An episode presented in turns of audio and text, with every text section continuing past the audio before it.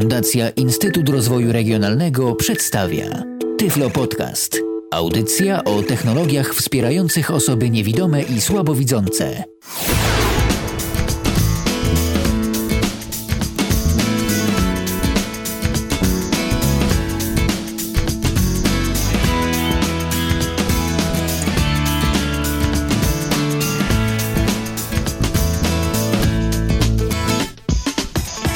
Radio N, jesteśmy z wami jak zawsze na www.radio.nfm i www.radio.npl. Tu słuchać możecie nas 24 godziny na dobę przez 7 dni w tygodniu. Tu dla was najzwyczajniej w świecie gramy.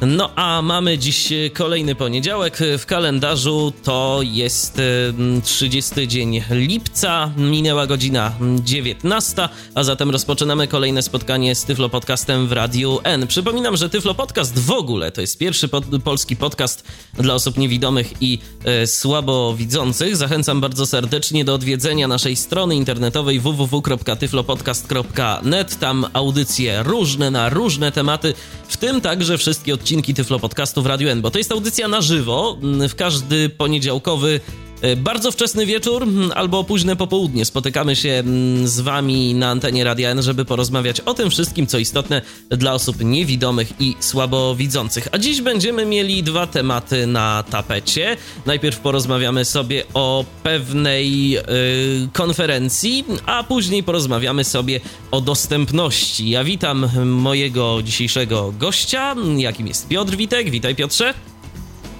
Witaj Michale, dobry wieczór Państwu.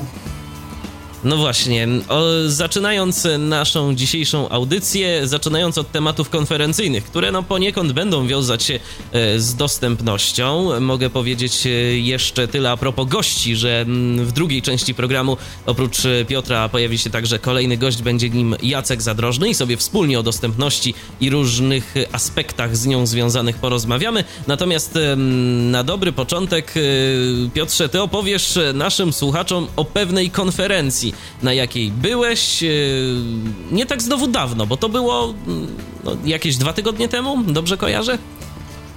Dobrze kojarzysz, to było dokładnie od 11 do 13 lipca. Mm, konferencja odbywała się w austriackim Linz, ale e, po kolei. Dlaczego tam mm, trafiłem?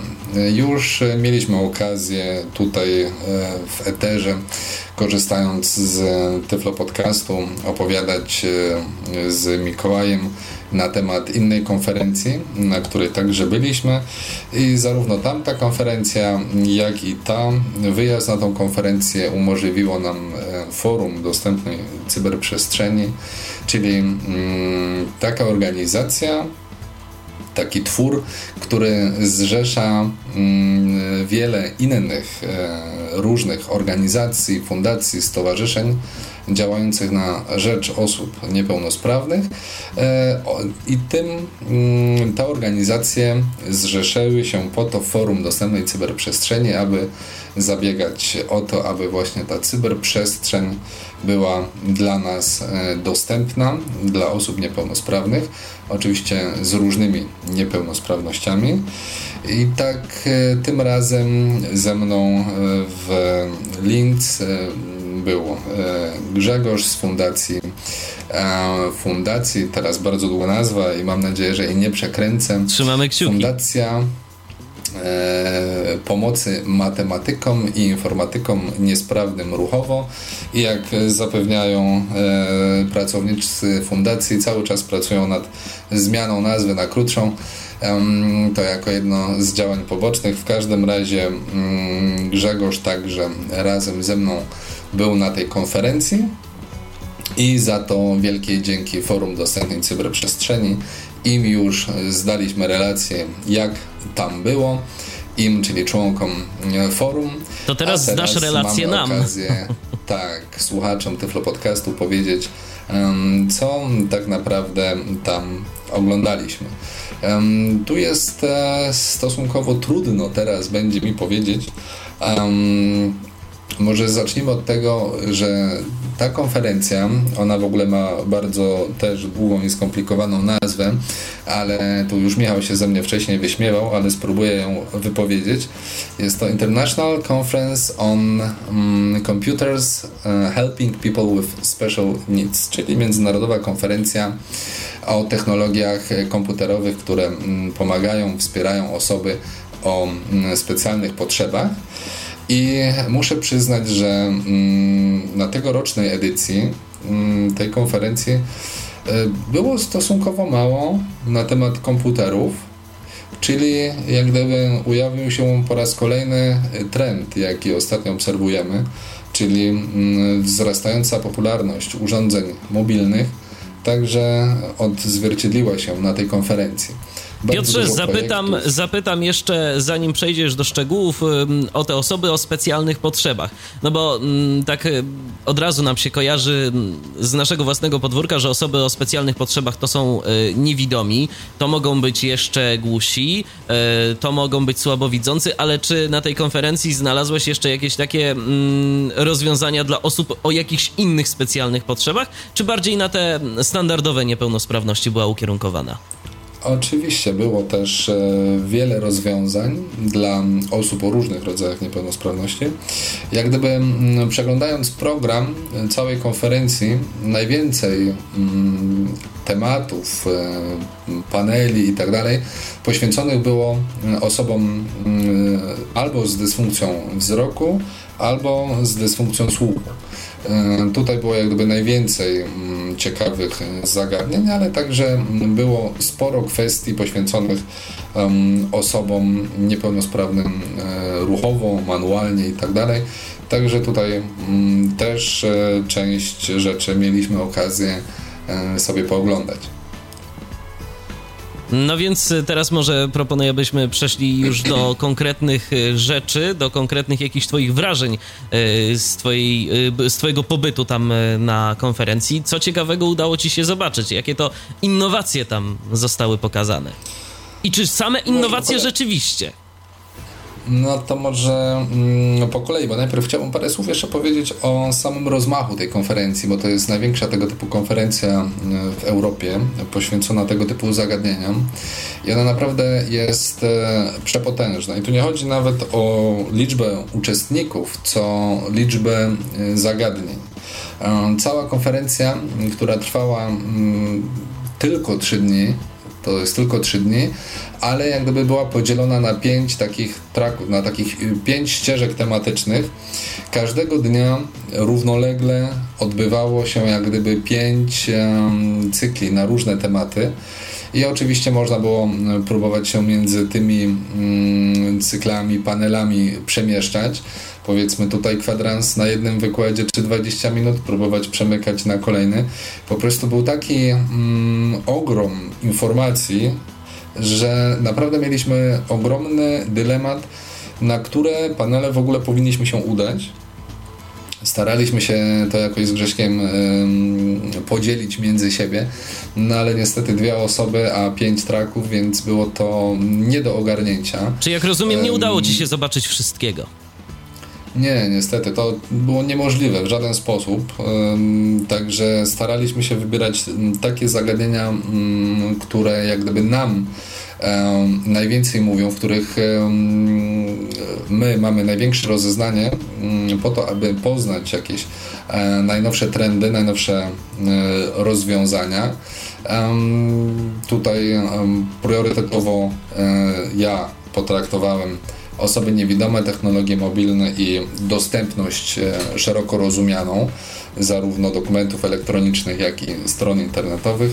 Mm, Grzegorz e, skupił się tutaj na mm, e-learningu dla osób niepełnosprawnych, różnych e, rozwiązaniach dedykowanym, dedykowanych osobom niepełnosprawnym ruchowo i także odwiedził z tego co wiem kilka paneli po, dla osób um, niesłyszących i tutaj też bardzo um, fajna sprawa, bardzo dobre przygotowanie jeśli chodzi o osoby niesłyszące, ponieważ jako uczestnicy bardzo było dużo osób niepełnosprawnych, sporo osób um, niewidomych, słabowidzących, z, głównie z różnych albo fundacji albo uczelni wyższych. I tak samo dużo osób niesłyszących czy niesprawnych ruchowo. Pod tym względem naprawdę konferencja była przygotowana bardzo dobrze dla osób niesłyszących. Na przykład były przygotowane translacje na żywo. Cały, jeśli ktoś nie znał na przykład języka migowego, to była dokonywana także translacja, był tekst przesyłany na monitor. Także to takie zaplecze było bardzo fajne i pogratulować organizatorom, że udało im się coś takiego mm, przygotować.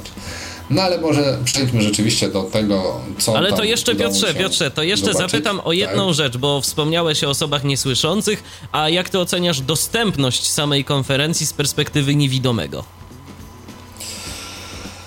No, miałem nadzieję, że nie zadasz tego pytania, bo nie chciałbym narzekać, ale niestety mm, parę razy mm, trafiłem na panel, gdzie prelegent mm, podejrzewam, że miał zbyt e, małą znajomość języka angielskiego i nie porywał się na prelekcję, a wyglądało to na takiej zasadzie, że po prostu odczytuje swoją prezentację co trochę mijało się z celem, tak, no bo prezentację mogli po prostu rozdać i każdy zainteresowany by ją sobie przeczytał. Więc to jest jak gdyby jedna sprawa. Mm, I parę razy mm, niestety była taka sytuacja, że prezentowane były jakieś materiały mm, w formie filmów wideo bez komentarza.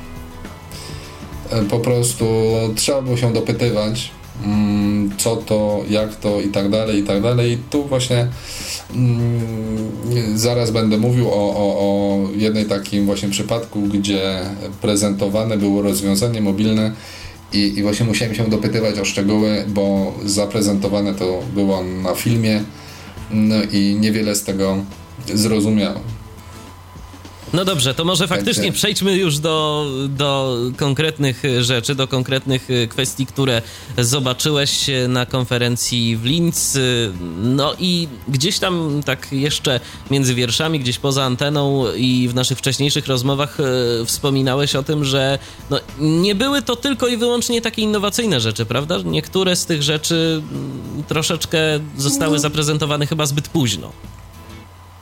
Mm, tak, ale myślę, że to wyjdzie, wyjdzie w naszej rozmowie. Myślę, że słuchacze sami ocenią to, co my prezentujemy w naszych Tyflo podcastach, w Tyflo świecie publikujemy informacje, a to, o czym będę mówił, myślę, że bardzo łatwo zorientują się, że e, część takich rozwiązań albo już funkcjonuje, albo po prostu nigdy nie wejdą do użytku, bo mm, w momencie prezentacji już były mm, praktycznie do lamusa powinny trafić, tak? No, ale. A propos słuchaczy, a propos słuchaczy, to zanim jeszcze zaczniesz opowiadać, to yy, taka informacja, że właśnie uaktywniłem naszego radiowego Skype'a. Jeżeli będziecie mieć jakieś pytania do Piotra, to możecie oczywiście dzwonić. 223988027 wewnętrzny 938 to jest nasz numer telefonu stacjonarnego oraz tyflopodcast.net. Piszemy tyflopodcast.net, to jest nasz skype'owy login. A teraz już Piotrze wreszcie przejdźmy do tego, no, co naszych słuchaczy zapewne najbardziej interesuje. Okej, okay, to zacznijmy od tego, o czym już wspomniałem, czyli tego, o co się musiałem dopytywać. Mm, człowiek przyjechał ze Stanów Zjednoczonych, Roberto Manducci, człowiek, który e, zajmuje się bardzo dużo dostępnością e, sprzętu dla osób niepełnosprawnych. E, obecnie pracuje w Stanach Zjednoczonych w takim laboratorium Assistive Technology Lab, dokładnie tak to się nazywa. Robią tam bardzo ciekawe rzeczy. Człowiek ma w ogóle przebogatą um, historię zawodową, między innymi Mm, on jako jeden z pierwszych współpracował, e, czy pracował w Apple nad właśnie rozwiązaniami dostępnościowymi. No i właśnie mm, prezentował ostatni e, ich projekt tego laboratorium, nawigację, która ma ułatwić poruszanie się osobom niewidomym, czy w ogóle z dysfunkcją wzroku w obrębie budynku.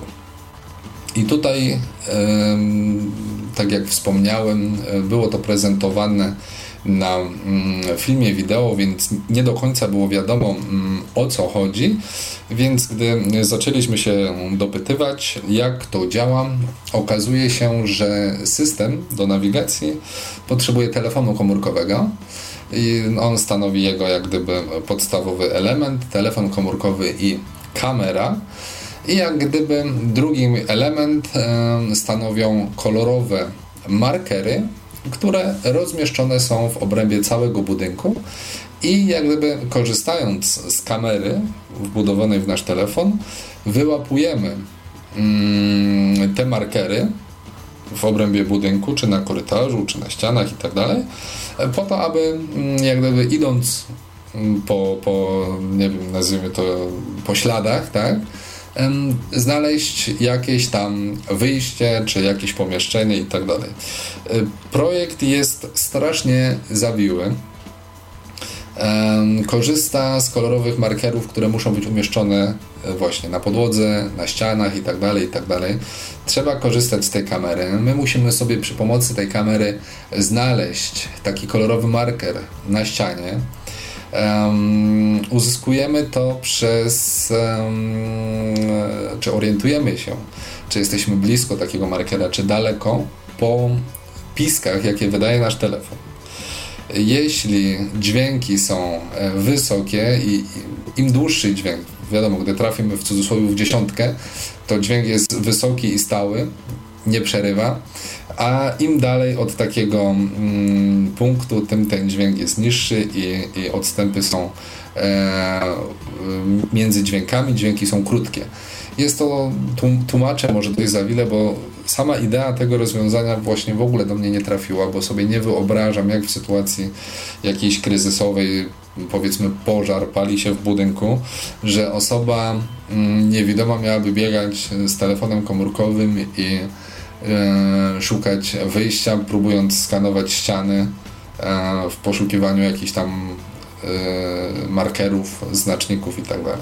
Piotrze, czy te markery, orientujesz się, czy one niosą w ogóle ze sobą jakąś informację, że na przykład możemy oznaczyć jakimś markerem konkretną, no na przykład salę wykładową na uczelni i żeby zaszyć nie, tam informację, nie, nie, że to jest to? Właśnie, nic. Właśnie nic. o to pytałem, czy to markery przypominają QR-kody chociażby, ale nie, to marker wygląda jak koło, znaczy jak koło. To jest koło, które jest przedzielone krzyżem i każda z ćwiartek, jak gdyby tego koła, mm, ma inny kolor.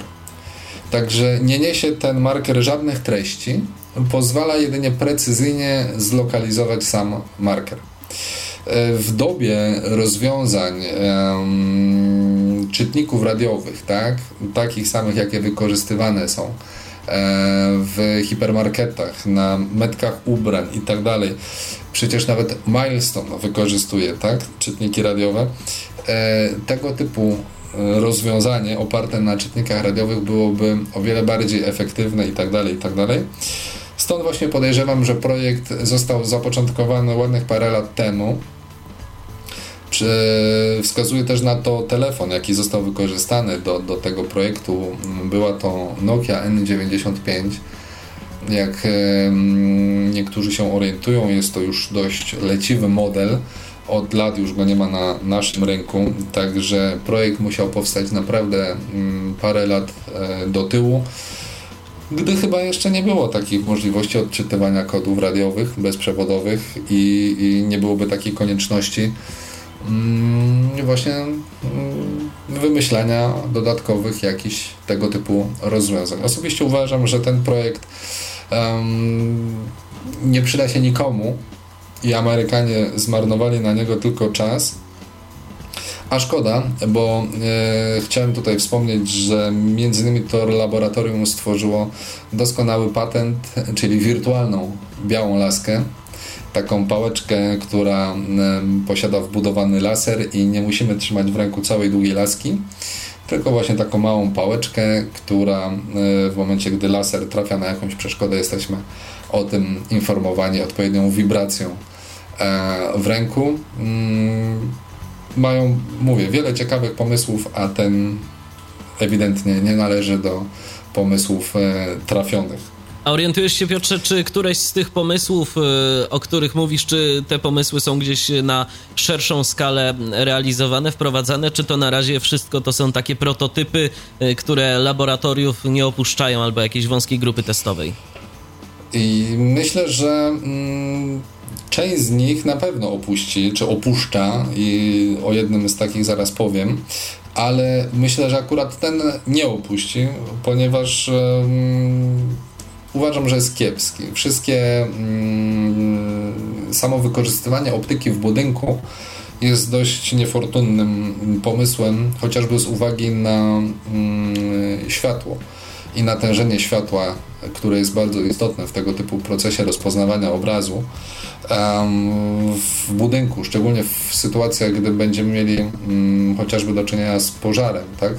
gdy jest mnóstwo dymu, gdy powietrze jest zanieczyszczone, gdy jest mało światła, to po prostu się nie sprawdzi. Pytaliśmy, czy to rozwiązanie można wykorzystać na zewnątrz budynku. Na przykład do znakowania przejść dla pieszych, tak, że idziemy sobie chodniczkiem i tutaj nagle e, wykrywa nam, nie wiem, przejście dla pieszych albo, nie wiem, jakieś tam wejście do budynku, tak. Na przykład, żeby przed wycieraczką były takie kolorowe, mm, koloro, kolorowe markery, no ale właśnie pan e, Roberto stwierdził, że nie da rady właśnie z uwagi na zmienność światła i argumentował, że w budynku poprzez to, że mamy stałe oświetlenie, że, że tam to będzie działać i, i, i pewnie ma rację, ale gdy nie, weź, gdy nie bierze się pod uwagę sytuacji kryzysowych.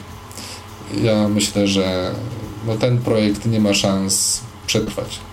No ale miejmy nadzieję, że pozostałe projekty lepsze, tak jak wspomniałeś, ta e, laserowa, e, wirtualna biała laska chociażby, mm, no to jest coś zdecydowanie ciekawszego, aczkolwiek też no e, nie jakoś specjalnie od, bardzo mocno odkrywcze, bo z, laser już kilkukrotnie był wykorzystywany e, jako takie nakładki na przykład na, na białe laski, nie wiem czy pamiętasz był, dlatego e, wspomniałem o tym tylko dlatego, że mm, tutaj prototypowe jest to, że e, laser nie jest osadzony gdzieś w rękojeści, na końcu laski i tak dalej, tylko po prostu laski nie ma.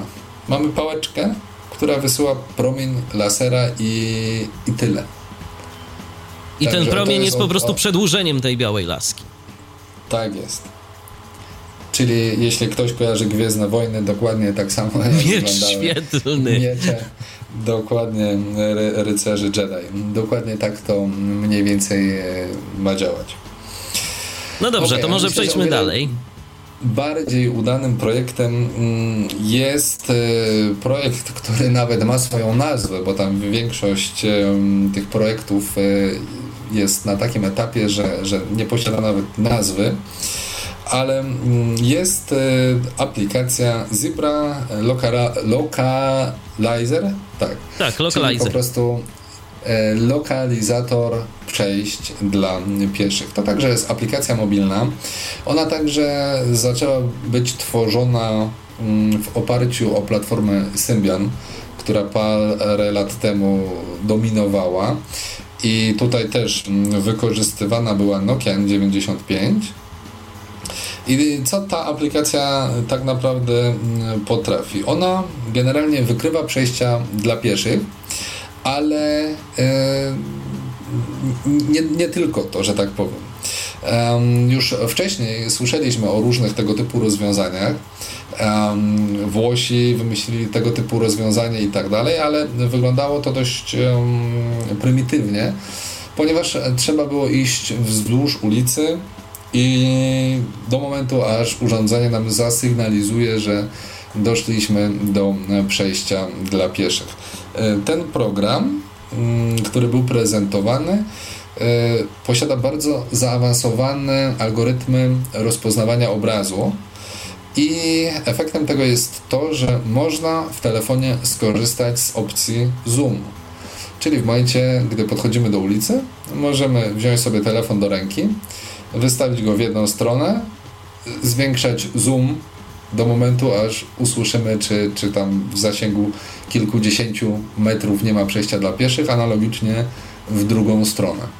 Także jest to dość fajne rozwiązanie, dość, dość mocno zaawansowane. E, dodatkowo aplikacja umożliwia rozpoznanie, czy e, dane skrzyżowanie, do którego jesteśmy kierowani przez nią, czy to jest skrzyżowanie, e, czy to inaczej, czy to jest przejście przez ulice pojedyncze, powiedzmy na długiej ulicy, czy to jest przejście na skrzyżowaniu. Oprócz tego jest dodatkowo w stanie ustawić nas także w osi samego przejścia. Czyli jeśli mamy, ja mam taką sytuację u siebie w mieście, przejście mm, dla pieszych pod dworcem kolejowym, które ktoś tak sprytnie zaprojektował, że mm, jest pod kątem 45 stopni. I zawsze mam tam problem mm, przejść dokładnie po pasach, z jednej strony na drugą stronę dwupasmowej ulicy, dwupasmowej w sensie, że ruch odbywa się w dwie strony, w sumie cztery pasy, a ta aplikacja mm, umożliwia to, że program będzie nas trzymał jak gdyby po środku przejścia dla pieszych. To jest, y, mówię z własnego doświadczenia, że może to być naprawdę mm, fajne rozwiązanie i dość ciekawa koncepcja. E, oczywiście firma ma wiele pomysłów i chcą jak gdyby rozbudowywać swoją aplikację. Mają tutaj pomysły na przykład na mm, to, aby aplikacja wykrywała słupki e, przy przejściu dla pieszych. No bo coraz częściej ostatnio spotykamy się z tym, że światła nie włączają się automatycznie. Trzeba tylko nacisnąć. musimy sobie tak jest, guziczek nacisnąć więc po prostu ten, guzi, ten, ten guziczek i ten słupek musimy znaleźć, no i aplikacja ma to y, ułatwiać. Dodatkowo aplikacja ma także umożliwiać w przyszłości rozpoznawanie kolorów na przejściu dla pieszych, jeśli światła są nieudźwiękowione. Może to być bardzo przydatne i dodatkowo ma też korzystać z bazy Tutaj oni w tym momencie odwołują się do projektu OpenStreetMap, gdzie także są zaznaczane przejścia dla pieszych. Oni chcą z tego skorzystać, tak więc użytkownik będzie miał dostęp do bazy przejść dla pieszych, czyli będzie mu łatwo takie przejście sobie znaleźć, co przy ruchliwej ulicy oczywiście ma dość duże znaczenie. Ale tutaj, przepraszam, trzeba zwrócić uwagę na to, że pomysł wydawałby się też jakiś tam super um, odkrywczy, nowatorski i tak dalej, a Wiemy już, że także polska firma Transition Technology mm, opracowuje takie kompleksowe rozwiązanie. Mm, możecie sobie poszukać na YouTubie, jest tam parę filmów promujących e, tą aplikację. Aplikacja nazywa się e, iVirtual Eye, czyli i Virtual EIE e. i um, możemy sobie, możecie sobie posłuchać, um, co ta aplikacja ma w planach, jak ma działać i jakie ma dawać możliwości. Jeśli e, będzie rzeczywiście działać tak, jak e, twórcy zapowiadają, e, to myślę, że będzie to o wiele lepsza aplikacja niż ta wspominana Zebra Localizer. Tym bardziej, że Zebra Localizer, jak y, wspomniałeś, to jest aplikacja dla systemu Symbian, czyli dla systemu, który już no, lata świetności ma za sobą i raczej wiele z niego nie będzie w przyszłości. Czy y, autorzy tej aplikacji mają plany przeportowania jej na Androida albo na przykład na iOS? No wiesz, w tym momencie mm, plany oczywiście, każdy zapytany o plany roztacza piękne i dalekosiężne wizje, ale mm, wiadomo, że wszelkiego tego typu projektami rządzą się też kwestie mm, finansowe. Więc w tym momencie trudno jest cokolwiek powiedzieć. No, ten program już działa on jest. Nie wiem, czy jest do kupienia, bo, bo o to nie pytaliśmy. Um, ale jest i, i z tego, jak był prezentowany, to działa. Tutaj muszę zwrócić uwagę na jedną jeszcze kwestię. Podczas całej konferencji, przynajmniej tych paneli, na których ja byłem, tylko jedna osoba odważyła się zaprezentować e, swój system, swój projekt że tak powiem, w działaniu. E, wszystkie inne projekty demonstrowane były w formie prezentacji, filmów i tak. Było duży, dużo o nich mówione, ale nie było możliwości zapoznania się z działaniem tych systemów. E, tutaj wielka szkoda, bo tego typu impreza e, powinna dawać możliwość zapoznania się z działaniem mm, chociażby takiej aplikacji, która mm, umożliwia odnajdowanie pasów. Wiadomo, że nikt by nie biegał po, po mieście w poszukiwaniu pasów, ale chociażby sprawdzenie, jak działa interfejs, czy na przykład e, programy udźwiękawiające wspierają mm, tą aplikację i tak dalej, i tak dalej. Byłoby to mile widziane, a niestety tego troszkę zabrakło. No i rodzi to pewne wątpliwości, na ile te aplikacje są dopracowane, a na ile to po prostu takiego dużo szumu informacyjnego gdzieś tam na ich temat się pojawia. Dokładnie, no szczególnie, że mm, na przykład kolejny projekt, o którym chciałbym e, wspomnieć, jest też taki, że tak powiem, z rozmachem zaprojektowany. Y, tu mm, też przedstawiał go pan profesor ze Stanów Zjednoczonych. E, Shu Shigang, jeśli mogę pokusić się o wymowę. W każdym razie mm, e, rozwiązanie, to ta aplikacja mm, polega na tym, e, było to oczywiście prezentowane na, na, na filmiku, że E, osoba niewidoma niesie sobie smartfona na szyi, powiedzmy na smyczce, tyle że oko z kamery, kamery skierowane jest na zewnątrz od użytkownika, czyli ekranem do, do ciała. E, I cały pomysł polega na tym, że aplikacja rejestruje mijane budynki, mijane otoczenie i porównuje je do bazy. Do bazy mm, podejrzewam, że w tym momencie było to zrobione na takiej zasadzie, że ta trasa po prostu była wcześniej nagrana, czyli użytkownik przeszedł tą trasą, e, tą czy tam kilkoma innymi i do tych paru tras e, było mm, mijane obrazy porównywane i na tej podstawie użytkownik był informowany, że jest pod takim a takim adresem albo przy takim i takim e, sklepie. E, projektanci tego systemu mm, mają oczywiście plany e, znacznie szersze. Między innymi chcą wykorzystać mm, Street View, tak? czyli projekt Google, który posiada w swojej bazie fotografie mm, budynków, frontonów budynków, nie tylko frontonów, ale robione z poziomu ulicy. I jak gdyby korzystając z tej bazy, pan profesor chce, aby jego aplikacja była w stanie rozpoznać okolice, w jakiej się znajdujemy i poinformować nas o tym fakcie bez mm, korzystania z GPS.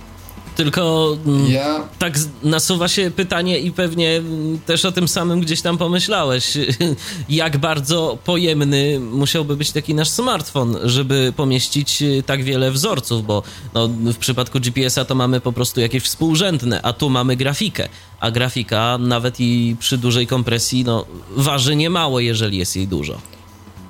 No to się zgadza. Ja myślę, że tutaj wchodziłyby już w rachubę naprawdę jakieś zaawansowane mm, algorytmy i grafika wektorowa i tak dalej, i tak dalej.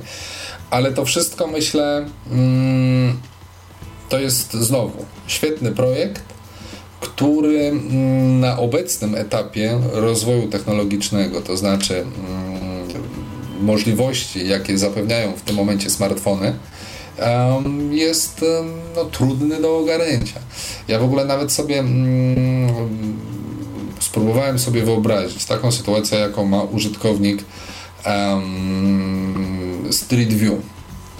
Nie wiem na ile Michale się orientujesz, ale Street View działa w taki sposób, że jeśli podasz sobie jakiś adres, to otrzymujesz fronton budynku i na przykład trzymając w tym momencie mm, iPoda, iPhone'a czy iPada w ręku, gdybyś obrócił się, trzymając go przed oczami, dookoła własnej osi, to także obróci się cały obraz ulicy, tak jakbyś stał na mm, danej ulicy pod danym adresem. Czyli wygląda Więc to zupełnie inaczej. Yy, znaczy rozglądasz się jak gdyby po mhm. ulicy, na której, na, na, na, no tak. której adres podałeś. Dokładnie. I teraz jak gdyby mm, spróbowałem sobie wyobrazić, co w momencie, gdybyśmy nagrali sobie taką krótką sekwencję, czyli staję przed jakimś budynkiem, włączam kamerę i nagrywam taką krótką sekwencję obracając się dookoła własnej osi. Yy, do ilu milionów lokalizacji to krótkie nagranie musiałoby być porównane. Po, po prostu nie jestem w stanie sobie wyobrazić inaczej. Zdaję sobie sprawę, że mm, jest to do zrobienia i że wszystko odbywałoby się zdalnie. Że film e, zostałby wysłany gdzieś na jakieś serwery z mojego smartfona, które zajęłyby się obróbką, analizą itd., tak itd., tak i potem odesłałyby mi informację, w jakiej lokalizacji się znajduję. Ale nie wyobrażam sobie sytuacji takiej, że idę przez miasto z telefonem na, na, na, na, na piersi i on po prostu nagrywa cały czas obrazy i przekazuje je gdzieś tam i one są analizowane bo podejrzewam, że nawet no już abstrahując od e, mocy obliczeniowej tych komputerów, które musiałyby być w to zaangażowane, to jeszcze nasze łącza komórkowe w niektórych e, miejscach po prostu nie są na tyle wydajne. No jeżeli mamy dostęp do szybkiego internetu, no to pół biedy. Jesteśmy jeszcze w stanie e, to przetransferować, nawet tę grafikę. No ale kiedy znajdziemy się w takim miejscu, gdzie mamy do dyspozycji tylko transmisję pakietową, tylko GPRS, no no to wtedy powodzenia. Mógłbyś, podejrzewam, całe miasto obejść, a dopiero dostałbyś informację z pierwszej ulicy, na której się znalazłeś. Mm, dokładnie tak. Dlatego podejrzewam, że mm, cała aplikacja, jeśli w ogóle ujrzy światło dzienne, to będzie sprowadzało się to, mm, że tak odwołam się do, do aplikacji mm, nawigacyjnych, że będzie po prostu tworzyła ślad. I na tej zasadzie, jeśli my sobie stworzymy ilość tam śladów, tak, czyli przejdziemy po iluś tam trasach, te trasy sobie zarejestrujemy, to wtedy mm, jest szansa, że jak gdyby, e, te, jak gdyby nasza aktualna pozycja będzie porównywana do tych śladów, do tych tras, które mm, zostały zarchiwizowane w naszym urządzeniu. To jestem jeszcze sobie w stanie wyobrazić ale może mniej o science fiction. Tym razem projekt mm, z Uniwersytetu w Wiedniu. Coś w rodzaju mapy dla niewidomych albo przewodnika. Ja bym to bym ujął to w ten sposób, ponieważ widziałem różnego rodzaju aplikacje i jak gdyby to, co zademonstrowali mm, profesorowie z Wiednia, przypomina połączenie mm, przewodnika, e, takiego klasycznego przewodnika po, po danym mieście e, i aplikacji mm, takie jak Google Miejsca czy Zoomi i tak dalej, i tak dalej, czyli aplikacji, która e, czytując naszą lokalizację z GPS podaje nam, e, jakie lokalizacje mamy w pobliżu, czyli sklepy, bankomaty, banki, restauracje itd. Tak itd. Tak I to jest mm, ta aplikacja, którą demonstrowali. To jest właśnie takie połączenie tych dwóch jak gdyby rozwiązań, jak gdyby dodatkowo wyposażone w informacje mm, przydatne dla osób niepełnosprawnych. I tutaj na przykład udźwiękowione mm, przejścia dla pieszych, y, mm, toalety dla osób niepełnosprawnych, lokalizacje przystanków itd. Tak itd. Tak to wszystko jak gdyby dotychczas brzmi dość prosto i tak dalej, jest do ogarnięcia. Bardzo jak gdyby ciekawym dodatkiem jeszcze do tej aplikacji jest coś takiego, że ta część, nazwijmy ją przewodnikowa, Przykładowo znajdujemy się przed e, jakimś tam budynkiem. Wiemy, że to jest muzeum i tak dalej, bo taką dostaliśmy informację. E, I z reguły w tych wszystkich przewodnikach są jakieś fotografie frontonów i tak dalej, i tak dalej. To tutaj e, w tej aplikacji mm, są zamieszczane audiodeskrypcyjne opisy. czyli zwiedzając daną okolicę możemy zapoznać się z jakimiś szczegółami architektonicznymi. Dostajemy informacje o freskach, o wystroju itd., tak itd. Tak oraz takie bardziej prozaiczne, typu godziny otwarcia, dni otwarcia i tego typu mm, informacje. Tak z ciekawości, Piotrze, to ile y, punktów jest w ten sposób opisanych w tej aplikacji jakich miast dotyczą, wiesz może? E, wiem, że punktów jest bardzo dużo, a dotyczą niestety tylko i wyłącznie kampusu Uniwersytetu w Wiedniu. Czyli tak pewnie więc, jakiejś niezbyt dużej yy, powierzchniowo lokalizacji, bo to pewnie jakieś takie miasteczko studenckie, tak? Tak, to jest miasteczko akademickie, więc tam są głównie, mm, ponieważ e, są to też e, zabytkowe budynki, więc na ich temat jest tam bardzo dużo informacji i tak dalej, i tak dalej. Informacje właśnie o godzinach otwarcia. No ale w skali mikro, tak? Bo, bo jest to rzecz lokalna. Oczywiście jest to mm, aplikacja, którą można bez problemu um, jak gdyby mm, wzbogacać, tak? Bo ona została zbudowana na Androida. Tak więc myślę, że w momencie, gdyby jakieś miasto czy organizacja e, zainteresowała się tego typu rozwiązaniem, że chciałaby się podjąć wolontariacko umieszczania tego typu informacji. I myślę, że mm, władze mm, uniwersytetu nie miałyby nic przeciwko temu. Tak? Czyli powiedzmy, nie wiem, Warszawa postanawia, że my teraz robimy taką aplikację na Androida, to nie muszą każdy... robić, bo już jest. Teraz wystarczy tylko Dokładnie. dograć opisy. Dokładnie, ubrać ją w treść i, i, to jest dostępne narzędzie. Tak więc to jest fajne, bo tak jak mówię, chociażby w ramach promocji miast, teraz dużo miast robi coś takiego, jakieś takie audio e, przewodniki i tak dalej, i tak dalej, chociażby Kraków z tego co wiem, zrobił coś takiego mm, niedawno, no to tutaj jest już gotowe mm, rozwiązanie i tylko jak gdyby osadzić treści no, których tak naprawdę jest dość sporo w najróżniejszych przewodnikach, informatorach miejskich, turystycznych itd. Tak itd. Tak Ale jeżeli ktoś będzie się chciał wybrać do obcego miejsca, no to taka aplikacja jak znalazł, bo powie coś więcej niż tylko jesteś tutaj i nazwę miejsca. Dokładnie tak.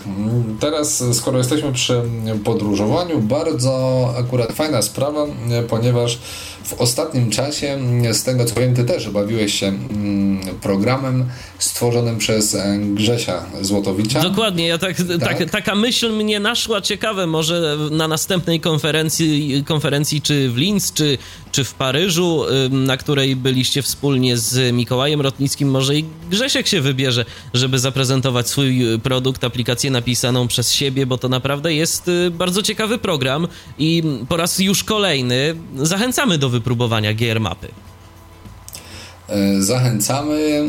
Dlaczego? Ja zachęcam szczególnie, ponieważ znowu mm, e, miałem okazję właśnie w Linz obejrzeć kolejny projekt, mm, tym razem Uniwersytetu w Toulouse. Została tam zaprezentowana mapa dla osób niewidomych. Dotychczas mieliśmy do czynienia z mapami wypukłymi, najróżniejsze techniki były mm, wykorzystywane do tworzenia map dla mm, osób niewidomych, a tutaj wykorzystany został ekran dotykowy. I teraz jak to działało? Wystarczyło jechać palcem sobie po ekranie i otrzymywaliśmy informacje, co znajduje się pod naszym palcem. E, jeśli byliśmy zainteresowani jakimiś szczegółami dotyczącymi danego miejsca, mogliśmy tapnąć sobie dwukrotnie w dany element i wtedy otrzymywaliśmy więcej mm, informacji. E, dzięki temu, że było to e, aplikacja, była wykorzystana, wyposażona w opcję mm, multidotyku, multitaskingu, mylę znaczenia, multidotyku i um, umożliwiało to stosowanie najróżniejszych gestów, czyli chcieliśmy zwiększyć skalę, nie było problemu, pomniejszyć skalę, też nie było problemu. Problem pojawił się w momencie, gdy chcieliśmy precyzyjnie e, określić jakąś odległość od jednego punktu A do punktu B. E, to było bardzo trudne i tutaj właśnie chciałem zwrócić uwagę na mm, aplikację Grześka, która umożliwia to. Dzięki temu, że korzystamy jednak z klawiszy, cały czas mamy kontrolę nad tym, w którą stronę się poruszamy po mapie. E, to jest bardzo ważne, a tego w tamtej aplikacji mm, nie możemy precyzyjnie określić. Gesty nie są e, tak precyzyjne, chociażby jak w mm, urządzeniach e, pracujących w systemie iOS. Także tutaj no to był problem. Mm, chciałem jeszcze dodać, że te mapy miały jakby swój natywny głos text to speech, mm, czyli pewnie mm, polski głos e, można by do tego jakoś tam zaprząc. No ale tak jak mówię, to bardziej na takiej zasadzie, gdzie jest hell, a gdzie Tatry, niż, niż prawda, żeby sprawdzić e, jak jakaś tam e, jedna przecznica względem drugiej jest umiejscowiona E, czy, czy konkretny jeden adres względem drugiego. Bo jak rozumiem, tak, nie dało no. się wejść w jakieś konkretne miejsce i wtedy, żeby jakby nam się rozszerzyło to mm, już w mniejszej skali. Nie, bo wiesz, no cały problem przede wszystkim jest na tym, że, polega na tym, że mm, szukasz, ciągle szukasz. Um, to jest trochę tak jak z, właśnie z użytkownikami iPhone'ów czy iPadów, na początku jest super, że jest ekran dotykowy i wszystko można znaleźć na ekranie, tylko po paru tygodniach ludzie stwierdzają, że e, bez sensu tak e, w cudzysłowie na ślepo szukać czegoś na ekranie, że szybciej będzie znaleźć to idąc po kolei po prostu, tak? No tak. Od punktu A do punktu B. Wiadomo, jeśli szybko chcemy gdzieś tam przeskoczyć. Chociaż ja ci powiem, chociaż ja ci odpowiem, że ja miałem odwrotnie. Ja miałem odwrotnie mm. y, ze swoim, tak jeszcze taką, taka mała dygresja ze swoim y, iPodem. Na początku właśnie korzystałem z tego idąc po kolei, po, w kolejnym elemencie, po, mm. element po elemencie, a teraz właśnie widzę po sobie, że coraz częściej już wiem po prostu, że w jakiejś aplikacji dany przycisk jest w tym miejscu, a inny przycisk jest w tym miejscu to, i robię odruchowo. Szybciej. Dokładnie. Tak, i, ro, i robisz to, żeby było szybciej, ale jeśli nie wiesz, gdzie jest jakiś element, no to nie szukasz po całym ekranie, przynajmniej ja, i nie szukam po całym ekranie jeżdżąc palcem w lewo, w prawo. No nie, bo to bez sensu. Dokładnie, staram się systematycznie dojść do tego elementu, żeby go nie przegapić, a mm, szukanie mm, konkretnej lokalizacji na tym ekranie dotykowym było takie dość chaotyczne. Um, więc e, unikali w ogóle demonstrowania, właśnie wyszukiwania czy porównywania mm, konkretnych lokalizacji. Było to właśnie bardziej na takiej zasadzie: o, tu mamy północ, tu mamy wschód, tu mamy zachód, i na takiej zasadzie, i mogliśmy tam poznać szczegóły, tam czy przybliżyć, czy zwiększyć, czy zmniejszyć skalę powiększenia.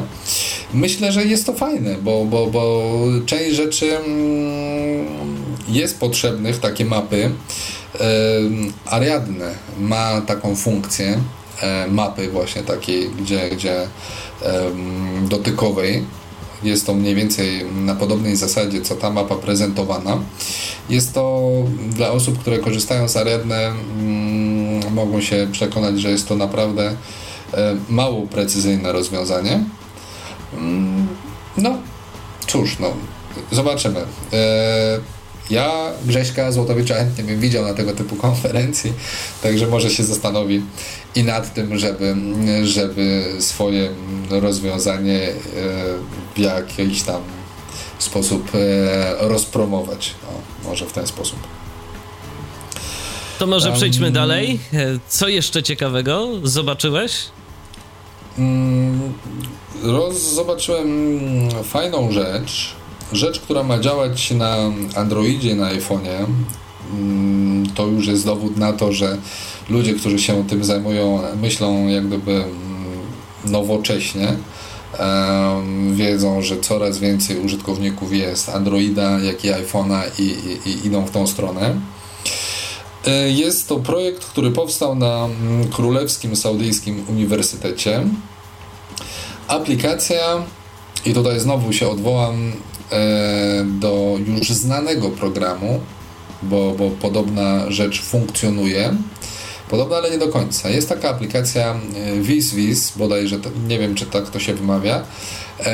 W każdym razie jest to projekt społecznościowy, działa na iPhone'ie, nie wiem czy na Androidzie też, ale na iPhone'ie na pewno, na iPodach i iPadach też. Działa to na takiej zasadzie, że osoba niewidoma, gdy nie wie, co ma przed sobą, jakiś obiekt, rzecz, list nawet, e, robi temu zdjęcie, e, po czym wyskakuje okienko dialogowe do wpisania zapytania. Ponieważ jest to projekt amerykański, pytanie musimy zadać po angielsku, na przykład co tam jest napisane, do kogo to jest zaadresowane, co przedstawia fotografia, jaki kolor ubrania, czy na ubraniu jest plama i tak dalej, i tak dalej, co nam przyjdzie do głowy. I wysyłamy to zdjęcie. To zdjęcie wysyłane jest do wolontariuszy w Stanach Zjednoczonych, do pewnej społeczności, która zdeklarowała się, że będą takim żywym OCR-em w cudzysłowie Użytkownicy dostają te fotografie, zerkają, oczywiście osoby widzące i w zależności, czy to jest adres, jakie było pytanie, odpisują po prostu w postaci mm, wiadomości SMS czy iMessage w tym przypadku. Um, właśnie, co jest napisane, do kogo list zaadresowany, jaki kolor ubrania. Czyli tak takie dalej, coś tak jak kiedyś projekt Solona, który miał pomagać w mm, radzeniu sobie z kodami CAPTCHA. Tak, tylko że Solana była ograniczona tylko do CAPTCHA, a tutaj jak gdyby dotyczy WizWiz wszystkiego i to samo chcą zapewnić naukowcy właśnie mm, saudyjscy, tyle że e, ich projekt, ich rozwiązanie jest w pełni automatyczne. E, oni akurat mają bardzo duże doświadczenie, jeśli chodzi o rozpoznawanie obrazu, bardzo dużo prac prowadzą u siebie na uniwersytecie pod tym kątem. I jest to naprawdę wysoce prawdopodobne, że stworzą to rozwiązanie, że po prostu użytkownik, e, wskazując tylko na jakiś e, przedmiot, zrobi jego fotografię, doda zapytanie, mm, wyśle i to zostanie przetworzone zarówno pytanie, fotografia, jak i uzyskana odpowiedź będzie generowana mm, automatycznie. Naprawdę wydaje mi się, że ma ją bardzo duży potencjał. Z tego, co mm, wypowiadali się ludzie od nich, to naprawdę działa. Oczywiście nie dali nam tego sprawdzić, ale mm, twierdzą, że, że działa, prezentowali, że działa, oczywiście w warunkach jakichś tam laboratoryjnych. E, w formie myślę, filmu, że, no, tak przypuszczam. Tak jest.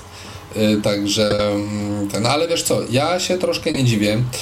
Y, dlaczego? Była y, pani z Niemiec, mm, z Karlsruhe Institute of Technology, taką sobie nazwę w Niemczech wybrali, nie wiem dlaczego. W każdym razie tam stworzyli aplikację, która ponownie przypomina nam aplikację mm, już prezentowaną też w Tyflo Podcastie, czyli Looktel Recognizer. E, aplikacja ma, e, tak tłumaczą, e, pomagać odnaleźć zagubione przedmioty. Czyli generalnie też rozpoznaje obiekty. Dodatkowo różnica między mm, tą aplikacją a mm, właśnie Recognizerem jest taka, że on także bierze pod uwagę kolorystykę danego obiektu i na tej podstawie e, dokonuje jak gdyby dodatkowej mm, analizy, dzięki czemu ma być ta aplikacja e, dokładniejsza. No i cóż, to była jedyna pani, mm, która zdecydowała się przeprowadzić prezentację. No i prezentacja zakończyła się fiaskiem. E, produkt, który miała przy sobie, nie został rozpoznany przez aplikację. E, stąd podejrzewam, że takie, a nie inne działania innych prelegentów nie były przypadkowe. Um, oczywiście w tego typu aplikacjach, jak um, część słuchaczy, która słuchała um, podcastów na temat aplikacji rozpoznającej obiekty, czy banknoty itd., tak itd., tak czy chociażby rozpoznającej kolory, doskonale sobie zdaję sprawę, że wystarczy różnica w oświetleniu, że powiedzmy przedmiot był wcześniej sfotografowany w dobrym świetle, a teraz e, mamy do dyspozycji jakieś sztuczne światło i to wystarczy, żeby obiekt został nierozpoznany. No i taki sam los podzieliła właśnie ta aplikacja, po prostu nie została ona, e, no nie, nie, nie zadziałała i tyle. Może, Michale, kończąc pomalutku tą naszą relację, e, chciałbym jeszcze wspomnieć o bardzo fajnej rzeczy, mm, która mnie zainteresowała. E, pytałeś wcześniej, czy były tam elementy, które, e, jakieś projekty, które były mm, dedykowane nie tylko osobom niesłyszącym i niewidomym, owszem były. Część z nich też była prezentowana jak gdyby mm, między panelami w takim holu Uniwersytetu Johannesa Keplera, gdzie odbywała się cała konferencja. E, notabene, tak na marginesie prezentowała się tam firma chyba wszystkim znana e, ze swoim produktem Window Eye najnowszym. E, demonstrowała jego zalety i wyższość nad innymi rozwiązaniami. Czyżby także Ale w przypadku Windows 8? Tego nie wiem. Też nawet nie pytałem, ponieważ tam akurat dość dużo ludzi się kręciło przy Windowsu, a to raczej są rzeczy, które są nam znane, więc raczej skupialiśmy się na tym, um, czego nie znamy. I na przykład zainteresowało nas takie stoisko, gdzie po prostu siedział sobie pan przy komputerze i co jakiś czas ktoś do niego podchodził i odchodził. Podchodził i odchodził. A widać było, że coś chce pokazać, a nie może. No więc Grzegorz, z którym byłem, natura mm, człowieka eksperymentatora, podszedł, zapytał. I co się okazało? Pan demonstrował e, narzędzie, które umożliwia sterowanie komputerem za pomocą myśli. O! E, wydaje się to strasznie futurystyczne, więc e, postanowiliśmy to sprawdzić. E, od razu okazało się, dlaczego wszyscy uciekali. Do mm, przeprowadzenia tego eksperymentu, do sprawdzenia jak to działa, trzeba było nałożyć sobie na głowę coś w rodzaju takiej skórzanej pilotki, czapeczki takiej skórzanej, ponabijanej elektrodami, a na koniec, żeby było zabawniej, pan przez takie małe dziurki e, wstrzykiwał e, specjalny żel, tak, aby było zapewnić przewodnictwo mm, elektryczne między elektrodami a głową. Dlatego, dlatego tak było mało chętnych. Oczywiście w sekundę, jak tylko Grzesiek usiadł, zaroiło się dookoła całego stanowiska, bo ludzie chcieli zobaczyć, jak to wreszcie działa. W końcu no, jakiś jeden odważny się pojawił. Tak jest. E, za, na ekranie mm, e, pojawiły się cztery mm, mrugające przyciski. E, te przyciski mrugały z różno, różną częstotliwością i Grzegorz miał przez ileś tam sekund wpatrywać się po kolei w każdy z nich. Um, cykl ten był powtarzany pięciokrotnie i um, rejestrowana była praca mózgu Grześka, um, jak zachowuje się jego mózg w momencie, gdy patrzy na jakiś, e, na jeden z tych przycisków, który mruga z różną częstotliwością, tak? Każdy mrugał z inną po takim cyklu kalibracji pan, który przeprowadzał demonstrację, włączył Grześkowi grę, gdzie tam z jakimś mieczem gonił jakiegoś trola na ekranie i jak gdyby swoją postacią kierował, spoglądając tylko na mm, przyciski, które znajdowały się na ekranie. Nie, nie, nie musiał nic naciskać, ręce miał swobodnie opuszczone na kolana i wystarczyło, żeby spojrzał e, w którąś stronę monitora, lewo, prawo, góra, dół i taki e, ruch, jaka tam była zadana akcja, wykonywała dana postać na ekranie. Ale musiał patrzeć. Musiał patrzeć. Musiał patrzeć, mhm. tak. Także to. Czyli to dla niewidomych to niestety osób. nie udałoby się raczej. W, w, żaden, w, żaden, w żaden sposób, ale osoby, mm, które są całe sparaliżowane, tak, które um, są w stanie poruszać tylko gałkami ocznymi, w ten sposób nawet mogą się komunikować. Um, później pan włączył taką e, specjalną tablicę, która też, e, też wymagała kalibracji. I tutaj jak gdyby tylko patrząc na poszczególne litery na tej tablicy, Grzesiek e, sprawiał, że były one wpisywane w pole edycyjne. W ten sposób spokojnie można było nawet wysłać maila. A jaka była Także... prędkość wpisywania tych liter, tak z ciekawości? No to trwało powiedzmy, nie wiem, 3-4 sekundy w momencie, gdy y, została dana litera rozpoznana. To znaczy, że on patrzy się dokładnie w to, w to miejsce na ekranie komputera. No, czyli tak y, można porównać, myślę, że no, może troszeczkę wolniej niż pisanie na ekranie dotykowym na przykład.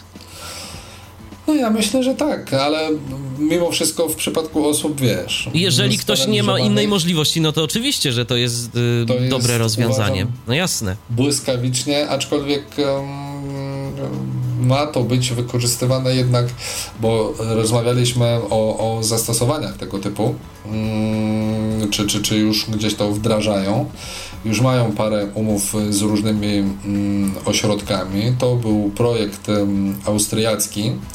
E, między innymi też właśnie w Linz e, jeden ze szpitali sobie zamówił dwa tego typu e, laptopy z oprzyrządowaniem. No i ma to dotyczyć głównie osób po jakichś skomplikowanych operacjach, takich gdzie na przykład nie wiem, nie mogą mówić, czy muszą leżeć, nie mogą się ruszać i tak dalej, no albo właśnie osób E, sparaliżowanych do komunikacji z personelem, czy żeby, nie wiem, alarm włączyć, tak? Wystarczy tylko spojrzeć, nawet pewnie jeśli urządzenie jest odpowiednio skalibrowane, nie będzie trzeba, mm, wiesz, w sensie na jakieś mrugające przyciski, tylko, nie wiem, wróg pokoju i w tym momencie jest podejmowana akcja. będzie na przykład, tak jest, włączało alarm. Także reasumując, to, o czym dzisiaj mówiłem, to jest tylko ułamek tego, co miałem okazję oglądać. Było tego mnóstwo. Mm, mnóstwo do, do, do piątej potęgi, bo było pięć traków, czy do czwartej, bo cztery mnie ominęły. Mm, naprawdę jest to konferencja przepotężna, jeśli chodzi o, o pomysły, o idee, o rozwiązania część rzeczy jest, tak jak wspomniałem, no już archaicznych troszkę. Przepraszam. Ale część projektów jest naprawdę wizjonerskich. I myślę, że z jednej strony e, rozwój technologii, mm, coś jeśli nawet dzisiaj wydaje nam się trudne czy niemożliwe do osiągnięcia, za parę lat, parę miesięcy może się okazać w zasięgu ręki zupełnie normalny, tak? No i miejmy nadzieję, że tak będzie, że tych e, rozwiązań umożliwiających e, korzystanie z różnych technologii przez osoby ze szczególnymi potrzebami będzie coraz więcej. No i tak e, tym oto sposobem przechodzimy do naszego drugiego tematu powoli. Czy jeszcze Piotrze coś a propos konferencji, a propos konferencji jakieś, jakieś słowo podsumowania chciałbyś, chciałbyś dodać? No nie, myślę po prostu, że mm, warto jest, aby ludzie z naszego środowiska, jeśli mają taką możliwość, jeździli, wybierali się na mm, wszelkie, wszelkie tego typu wydarzenia. Jeśli ktoś z Was ma okazję być, uczestniczyć, to dzielcie się potem z nami tego typu informacjami, bo to jest y, z korzyścią dla, mm, dla nas wszystkich. Wiemy, że pewne rzeczy się dzieją, że mm, coś jest robione. Dzięki temu, na przykład, jeśli dowiemy się, że gdzieś już ktoś coś zrobił, nie będzie trzeba wyważać otwartych drzwi. Tutaj przykład jeszcze tak mi się przypomniał. Um, stworzyli super e, sprawę, aplikację do rozpoznawania mowy.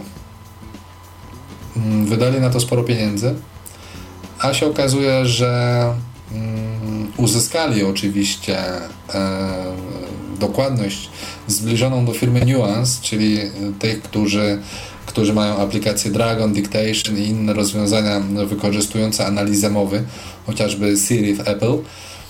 Mm, tylko nikt o nich teraz nie słyszał, tak?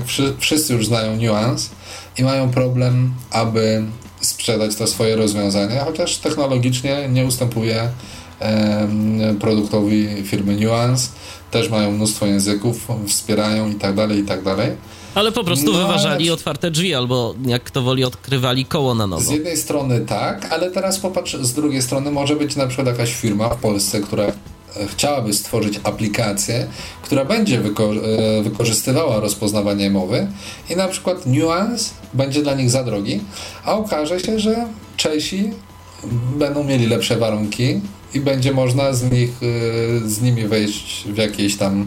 Będą, a jest to całkiem możliwe, a jest to całkiem możliwe, bo po prostu będą e, mieć e, no, mniej, że tak powiem, do gadania, bo, bo będą musieli bardziej jakby się nagiąć i niuans będzie, że tak powiem, już bardziej rozpoznawalny, więc po prostu oni będą mogli dyktować większe warunki. No ale to już takie dywagacje. Ja proponuję teraz, żebyśmy zrobili sobie odrobinę muzycznego wytchnienia. Za moment e, przejdziemy do naszego drugiego tematu dzisiejszej audycji, dzisiejszego Tyflo Podcastu w Radiu N, czyli sobie o dostępności. Co nieco porozmawiamy. 223988027 wewnętrzny 938 to jest nasz numer telefonu, tyflopodcast.net to jest nasz login na Skype'ie. Wracamy już za chwilę.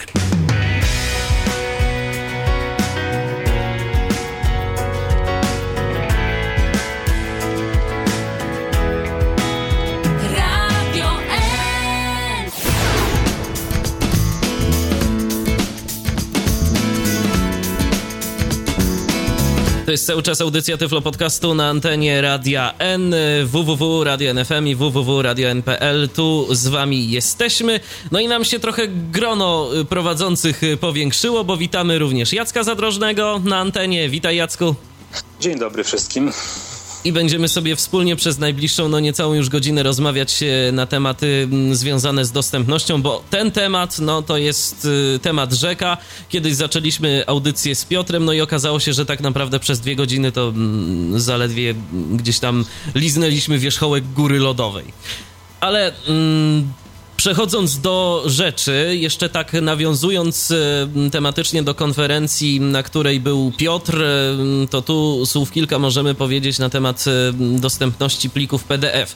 No bo okazuje się, że dostępność, czyli mm, tworzenie dostępnych stron internetowych poniekąd wiąże się też z tworzeniem dostępnych plików PDF, no bo zazwyczaj dokumenty elektroniczne, które pojawiają się obecnie na stronach internetowych, no to właśnie w tym formacie są zapisywane jest ich coraz więcej, a wcale nie jest takie oczywiste, że mm, dokument y, tekstowy jest rzeczywistym tekstem i że jest on dostępny y, dla każdego. Piotrze, jak to z, tym, z tymi plikami PDF jest, jak to wygląda? No tutaj przede wszystkim rzeczywiście na tej konferencji cały jeden dzień poświęcony był dokumentom elektronicznym. To było bardzo mm, ciekawe, szczególnie przedstawiciel W3C opowiadał o tym, jak popularne stały się dokumenty PDF. Praktycznie dzisiaj nie ma instytucji, która nie publikuje 贵呀 treści w dokumentach PDF, no czym tak samo podkreślił jakby wagę mm, e, samej dostępności tych, tych, tych dokumentów PDF, no bo mm, o tym się zapomina. Z reguły w momencie, gdy słyszymy, jak ktoś mówi o dostępnym dokumencie PDF, no to mówi, że no, dokument musi być taki, żeby program odczytu ekranu mógł go odczytać, tak? czyli żebyśmy mogli się zapoznać z jego treścią. I to jest poniekąd y, można się z tym zgodzić, ale nie do końca. Bo dostępność to jest także mm, wygodne i intuicyjne korzystanie y, z danego zasobu, w tym momencie dokumentu elektronicznego. Czyli mm, musimy móc się łatwo po takim dokumencie mm, przemieszczać. On musi mieć nagłówki. Jeśli są jakieś tabele, to tak samo jak w przypadku stron internetowych, y, taki dokument powinien mieć zachowane odpowiednie formatowanie czyli program odczytu ekranu powinien e, być mm, w stanie, mm, powinien umieć odczytać nam e, komórkę, numer tej komórki, numer wiersza, numer kolumny itd., tak itd. Tak I jeśli tego w dokumencie nie ma, no to mamy problem. Bo, ja mogę bo... od razu w takim razie. E, dosyć, dosyć często e, zaglądam w dokumenty publikowane właśnie w formacie PDF na stronach Głównego Urzędu Statystycznego. Tam są publikowane no, no, dane, które są często mi do, potrzebne do pracy. I tam jest właśnie dokładnie taki problem, e, który opisuję, że są gigantyczne tabele, gdzie ten tekst jest po prostu ciurkiem. Ona nie, jest, nie ma żadnej struktury. Ona pewnie jakoś tam wizualnie wygląda jak tabela, mhm. natomiast no, no, semantycznie to, to nie jest oczywiście tabela, tylko to jest po prostu ciąg znaków. Ja się, ja się w ogóle bardzo rzadko spotykam z e, tabelami w dokumentach PDF, a jeżeli one się pojawiają w tych dokumentach, to zazwyczaj zupełnie niepotrzebnie i tam nie ma takich danych, które mogłyby być umieszczone w formie tabelarycznej, niestety. Michale, tylko tabele w tym momencie to już powiedzmy mm, jest wyższa szkoła jazdy, tak? ale takie najprostsze rzeczy, typu odnośnik do strony internetowej, typu odnośnik do poczty elektronicznej. To wszystko mm, nie posiada odpowiednich tagów, a powinno. Dokładnie tak samo jak na stronach internetowych, te informacje powinny posiadać własne tagowanie, dzięki czemu później program odczytu ekranu bez problemu e, w takim PDF-ie możemy sobie kliknąć w link i na przykład od razu napisać wiadomość, czy od razu wejść na zasugerowaną stronę internetową i tak dalej, i tak dalej. I wydawać by się mogło, że to jest Bóg wie jak skomplikowane i że tak jak w przypadku stron internetowych trzeba mieć jakąś wiedzę, mm, aby stworzyć taki dokument i tak dalej, i tak dalej. A się okazuje, że nieprawda. Mm, że, że tak naprawdę już e, praktycznie od e, pakietu Microsoft Office 2007 e, Word czy, czy, czy mm, PowerPoint umożliwiają eksport dokumentu do, do PDF i ten dokument w przeważającej mierze jest dostępny. I to dotyczy właśnie odnośników, to dotyczy tabel i tak dalej, i tak dalej. Tak więc dziwi, dziwi fakt, że tak wiele instytucji mm, nie tworzy dostępnych dokumentów, a no wiadomo, tu może kwestia, że nie wiem, administracja publiczna nie ma środków na, na tego typu rozwiązania, ale Jacku, ty masz chyba większe doświadczenia, jeśli chodzi o administrację publiczną. Czy oni co, tak chętnie przechodzą na LibreOffice, na OpenOffice? Oczywiście nie, dlatego że y, twierdzą, ja nie wiem jak jest tak naprawdę, ale twierdzą, że y, te dokumenty jednak nie otwierają się tak, jak się otwierają y, w, dokument, y, w programach bezpośrednio od firmy Microsoft. I to jest główny powód, żeby nie przychodzić na otwarte oprogramowanie. No jest tych oczywiście powodów troszkę więcej, natomiast no, w naszych urzędach nie bardzo się przejmują kosztami, więc, więc co, co szkodzi no, raz na, na kilka lat mhm. zapłacić kilka milionów złotych za zakup nowego oprogramowania. Znaczy, ja myślę, że tutaj jest kwestia tego typu, że w momencie problem, ja bym rozumiał, gdyby ktoś mi powiedział, jest problem, bo mm, ten akurat dokument y, musi mieć podpis. Ale to wiemy, że dokumenty PDF mogą mieć zarówno warstwę graficzną, jak i tekstową, więc w momencie, gdy ten dokument idzie do podpisu, w tym momencie powinien powstać z niego, mm, czy być wygenerowany dokument y, PDF. No, ja tutaj, odwołując się jeszcze na chwilę do tej konferencji, tam było prezentowanych wiele narzędzi, znowu specjalnych. Tak? My tutaj nie, nie, nie lubimy tego typu rozwiązań, które są specjalne i dedykowane, bo najczęściej są drogie i tak też było w tym przypadku. E, jedna firma niemiecka bardzo mocno promowała swoje rozwiązania właśnie do tworzenia dostępnych plików PDF że one są super i w ogóle, i w ogóle, i tak dalej. I pan robił wszystko, pan Markus, żeby nie powiedzieć, ile to kosztuje. W końcu powiedział? W końcu jak... Tak, tak, bo w końcu tam ileś osób zaczęło się domagać, e, żeby, żeby powiedział w końcu, ile to kosztuje, taka cudowna rzecz. No i okazało się, że to jest 200 euro jedno stanowisko komputerowe. Więc po prostu już widzę, nasza administracja publiczna decyduje się na tego typu rozwiązanie. Ale rzeczywiście, Piotr, y, zapytam, miałeś możliwość y, przetestowania dokumentu PDF, jaki został wypluty przez tę aplikację? Rzeczywiście był taki super? Michale, tak jak wszystkie pozostałe rzeczy. Aha. Były piękne prezentacje i nie można było tego sprawdzić. Piotrze, a co to oprogramowanie właściwie robiło, poza tym, że robiło plik PDF? Tutaj jak gdyby cały czas podkreślanym głównym atutem było to, że aplikacja miała być dostępna dla screenreaderów i osób niepełnosprawnych. Że, bo jak mamy świadomość programów, programów, które generują dokumenty PDF jest dość sporo, tak? Już chociażby wspomniany Word od wersji 2007, no ale tu miał być taki atut, że Mm, ta aplikacja z jednej strony jest dostępna dla osób niepełnosprawnych, a z drugiej umożliwia walidację dokumentu przed jego wygenerowaniem. Walidacja, czyli sprawdzenie, czy dany dokument jest dostępny, czy nie, a jeśli nie, to w jakim zakresie. I za to były te pieniążki. Mm, I tutaj doszło do przezabawnej sytuacji, bo wspomniany pan Markus, dosłownie udało im się tej firmie zorganizować chyba ze trzy wystąpienia. E, każda na inny temat, ale omawiany był ten sam program. I na koniec wystąpił pan profesor z Uniwersytetu w Zurichu, e, notabene niewidomy, który zaprezentował e, dwie wtyczki do PowerPointa i do Microsoft Worda, które e, umożliwiają też generowanie dokumentów PDF, ale to co istotniejsze, umożliwiają ich walidację, czyli ktoś, kto sporządza taki dokument, może sobie sprawdzić, na ile ten dokument jest dostępny lub nie, lub co zrobił źle, co należy poprawić, zanim przystąpi do generowania dokumentu PDF. No ponieważ na przykład sam Word czy PowerPoint nie powie, że tutaj czegoś brakuje, że ten dokument jest nie, będzie niedostępny, a te wtyczki, co istotne, darmowe i na otwartych licencjach, mm, umożliwiają właśnie sprawdzenie poziomu dostępności takiego dokumentu, zanim on zostanie wygenerowany do e, PDF-u.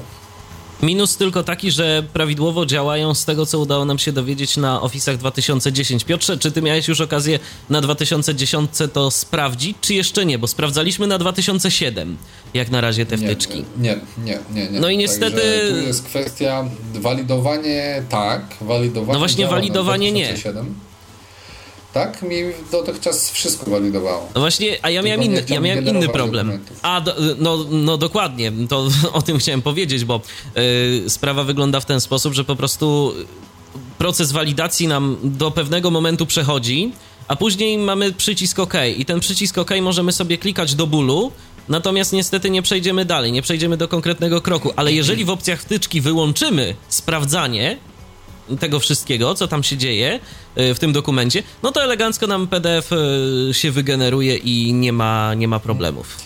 Tylko ja myślę, że tutaj wiesz, już nie jest tak istotne tworzenie samego PDF-u, mm, co Word umożliwia, co bardziej mm, sprawdzenie, czy na przykład w danym dokumencie mm, osadzone fotografie grafiki, posiadają opis alternatywny i tego typu rzeczy. Bo tak naprawdę dokumentów PDF dotyczą prawie te same mm, wytyczne W3C, które dotyczą dostępności stron internetowych. To się wszystko zgadza. No i a propos dostępności stron internetowych, y, to teraz takie pytanie do Jacka. Jacku, y, tych stron internetowych, które się pojawiają, no jest coraz więcej y, i o ile nasze programy odczytu ekranu, czy w ogóle jakiekolwiek technologie asystujące z takimi stronami statycznymi radzą sobie całkiem nieźle, o tyle no już y, z treścią dynamiczną jest coraz gorzej. Myślę, że warto by naszym słuchaczom powiedzieć o czymś, co nazywa się ARIA i co od pewnego czasu y, te najbardziej rozpoznawalne programy odczytu ekranu, takie jak JOS i Windows czy NVDA, zresztą także deklarują, że no jakieś tam wsparcie mają. Jedne lepsze, inne gorsze, ale co to właściwie jest? Bo o tym się mówi dosyć często, ale no nie wiem, czy nasi słuchacze zdają sobie sprawę, o co tak naprawdę w tym chodzi i w czym to może pomóc. No. Tak naprawdę to myślę właśnie, że nie mówi się zbyt często, że to jest bardzo taki zapoznany y, dokument, zapoznana technologia. Y, ARIA to jest y, akronim od Accessible Rich Internet Applications, czyli tak naprawdę technika dla tworzenia dostępnych, zaawansowanych aplikacji sieciowych. Dlatego, że strony internetowe to no, to już można zapomnieć takich, jakie były na początku internetu, że one ograniczały się do tego, że było trochę tekstu, jakiś obrazek i link. No teraz oczywiście wyglądają one zupełnie, zupełnie inaczej. E, I dla mnie tutaj świetnym przykładem jest e, aplikacja, która nazywa się Facebook. To jest tak naprawdę, to, to nie jest żadna strona internetowa, to jest zaawansowane oprogramowanie do kontaktowania się i udostępniania różnych treści. Podobnie zresztą jak Google. I ta technika ARIA pozwala na to, aby wykorzystać te podstawowe technologie sieciowe, to znaczy HTML, CSS i JavaScript, w taki sposób, żeby zbudować za ich pomocą aplikacje, co się robi, ale żeby te aplikacje były również dostępne. No i ta y, technika jest y, dosyć rozbudowana. Nie wiem, na ile się powinienem zagłębiać w szczegóły techniczne, ale ja tak posłużę się może prostym przykładem. Załóżmy, że ktoś sobie zaplanował, że będzie miał takie menu rozwijane, takie jak jest w aplikacjach instalowanych na komputerach. I chcę, żeby to menu się rozwinęło, żeby miało podmenu i coś tam jeszcze, żeby tam można było uruchomić jakieś okienko. I to się oczywiście daje zrobić już w tej chwili za pomocą e, technologii DHTML-owych, czy wręcz e, Ajaxowych, czyli takich wykorzystujących e, zarówno JavaScript, jak i XML. Natomiast nie bardzo wiadomo, jak to zrobić, żeby to było dostępne. Mm, I tutaj właśnie przychodzi w sukurs ARIA, dlatego że ona pozwala oznaczyć pewne elementy. Na przykład element listy jako element menu krótko mówiąc, przetłumaczy HTML-a na takie y, obiekty, jakie się pojawiają w normalnym interfejsie graficznym. Taki element listy y, może być elementem menu, ale może być, jeżeli mamy taką potrzebę, checkboxem albo, albo na przykład przyciskiem. Innymi słowy, dokonuje się w locie taka konwersja elementów HTML na elementy graficznego interfejsu użytkownika, na przykład Windows. Oczywiście działa to też w innych systemach, no ale tutaj ten system jest najbardziej znany. Bo w innym przypadku, gdyby tej ARI nie było, gdyby nie było tego mostka takiego między interfejsem a programem odczytu ekranu, to usłyszelibyśmy, że na stronie jest dużo na przykład jakichś linków, albo nie usłyszelibyśmy zupełnie nic.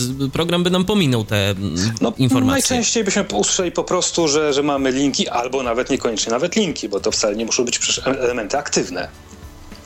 Natomiast ARIA pozwala właśnie takie jakby mm, mm, przekonwertować ten, to w locie. To jest taka dodatkowy, mm, dodatkowy jakby e, płaszczyzna pomiędzy naszym udźwiękowieniem, systemem, a przeglądarką internetową. Pojawia się kolejny jakby element. No i oczywiście tą ARIA, to, to, to, tą konwersję musi wspierać zarówno przeglądarka internetowa, jak i program do odczytu ekranu.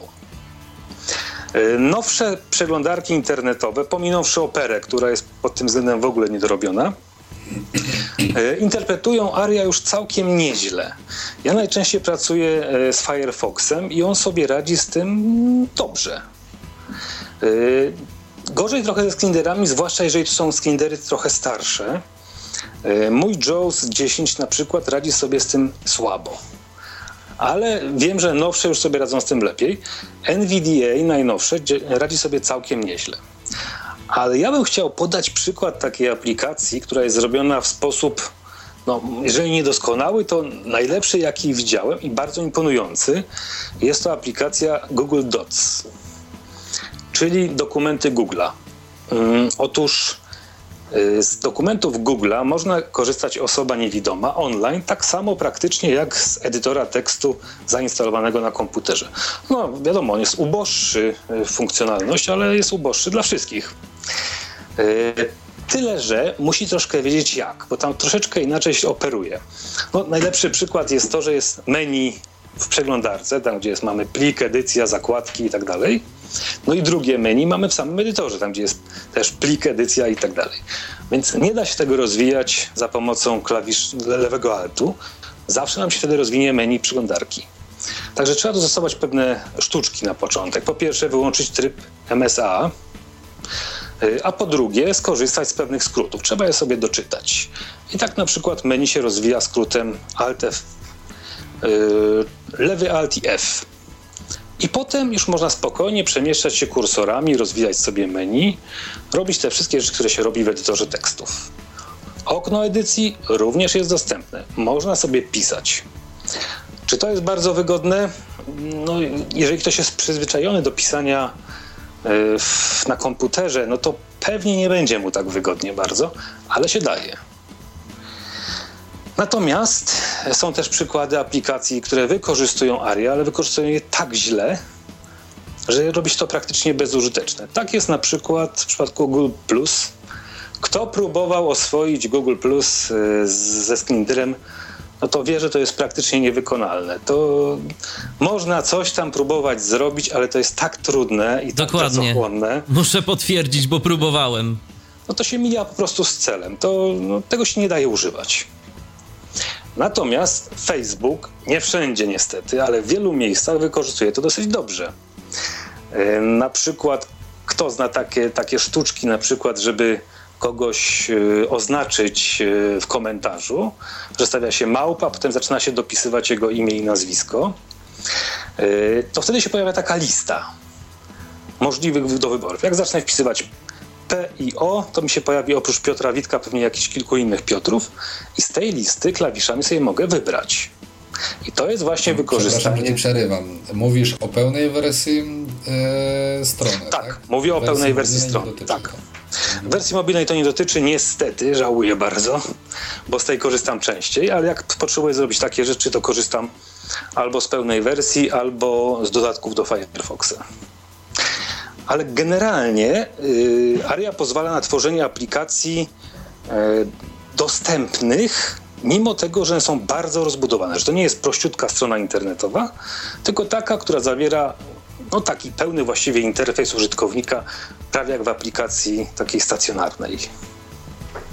Ja wspomniałem właśnie o tym, że e, dosyć często się mówi o ARI, ale to bardziej niestety na razie jeszcze tylko w kontekście e, chociażby twórców screenreaderów, że teraz, kiedy każda nowa wersja wychodzi jakiegoś tam screenreadera, no to chwalą się coraz to lepszym wspomaganiem e, właśnie ARI, lepszą implementacją. Natomiast wśród webmasterów to chyba jeszcze nie jest zbyt rozpowszechnione zjawisko. Nie, nie, niestety nie. To jest y, technika.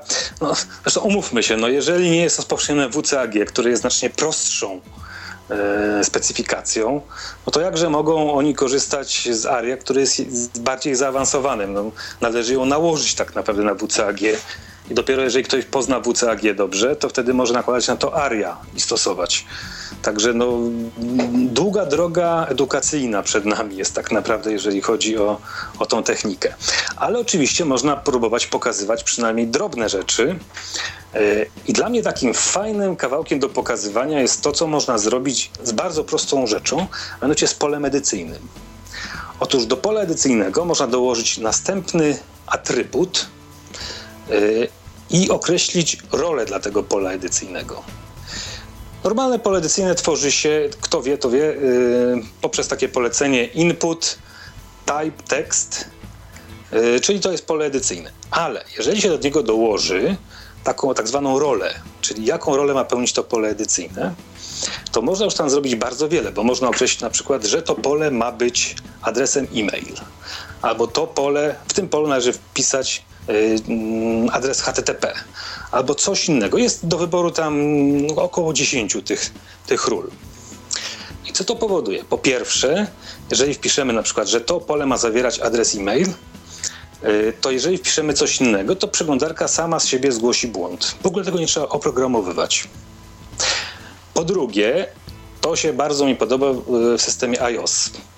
Jest tak, że klawiaturka, która jest wyświetlana na ekranie, Y, czasami się zmienia. Są niektóre dodane mm, znaczki, czasami niektóre znikają. I to właśnie troszkę zależy od tego, jakie pole edycyjne mamy. Jeżeli mamy pole typu e-mail, to pojawiają nam się dodatkowo kropka i małpa, co nam pozwala zaoszczędzić czasu, bo nie trzeba się przełączać między klawiaturką z symbolami. A jeżeli to będzie pole oznaczone jako HTTP, y, to pojawią nam się slasze na przykład. Natomiast nie pojawi nam się małpa, bo tam nie jest potrzebna. No i to są takie drobne przykłady, które można pokazywać ludziom, e, jak można wykorzystywać WAI e, ARIA e, do takich drobnych rzeczy. A potem z biegiem czasu trzeba też uczyć ludzi tych nowszych rzeczy, tych bardziej zaawansowanych.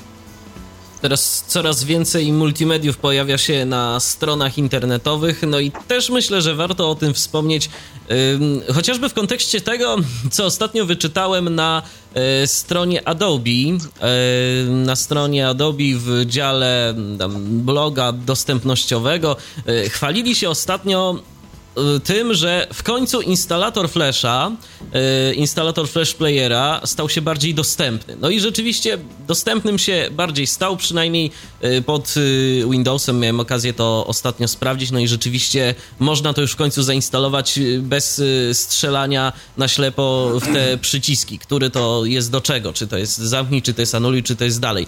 Ale jak to jest właściwie, Jasku, z tym Flashem? To jest... Czy ja mogę powiedzieć, jak jest u mnie? No to u mnie, flesza, u mnie flesza nie ma. U ciebie flesza nie ma i mocno jesteś poszkodowany przez to? W ogóle nie odczuwam e, braku flesza. Ja się bałem, że, na, że problemem będzie odtwarzanie filmów w YouTubie, ale YouTube od jakiegoś czasu wdraża HTML5 i bez flasza można się spokojnie obejść. Gdzie indziej flash, jeżeli nawet występuje, to nie jest mi do niczego potrzebny. I generalnie ja bym to polecił osobom niewidomym mm, z dwóch powodów. Po pierwsze, wtyczka flashowa jest niestabilna. Zwłaszcza to się dzieje w przypadku używania Firefoxa. No, chyba, że coś się zmieniło, bo ja już nie mam tego flasha od, no, no, no nie wiem, pół roku, może więcej. No niestety ale, się nie zmieniło. Ale nagminnie wywalało mi przeglądarkę internetową. Pozbycie się flasha ograniczy... Teraz właściwie Firefox mi się nie wywala. To się nie zdarza. I drugi powód to taki, że flash y, strasznie obciąża system. I naprawdę nie ma potrzeby instalowania tej wtyczki, jeżeli ona naprawdę nie jest komuś niezbędnie potrzebna. Co do dostępności Flasha. Czysto teoretycznie Flash może być dostępny. I nawet jest taki dokument yy, Meeting Flash, nie, Meeting WCAG 2.0, yy, przygotowany przez firmę Adobe. Tylko jak ktoś się wczyta, to nagle się okaże, że ten flash może być dostępny, ale wyłącznie wtedy, gdy przygotuje się go za pomocą narzędzi Adobe.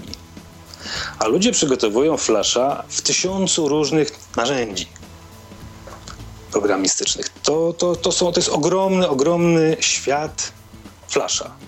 Nie korzystają z narzędzi Adobe, bo one są drogie. E, także mamy ogromną szansę na to, żeby trafić na niedostępnego Flasha.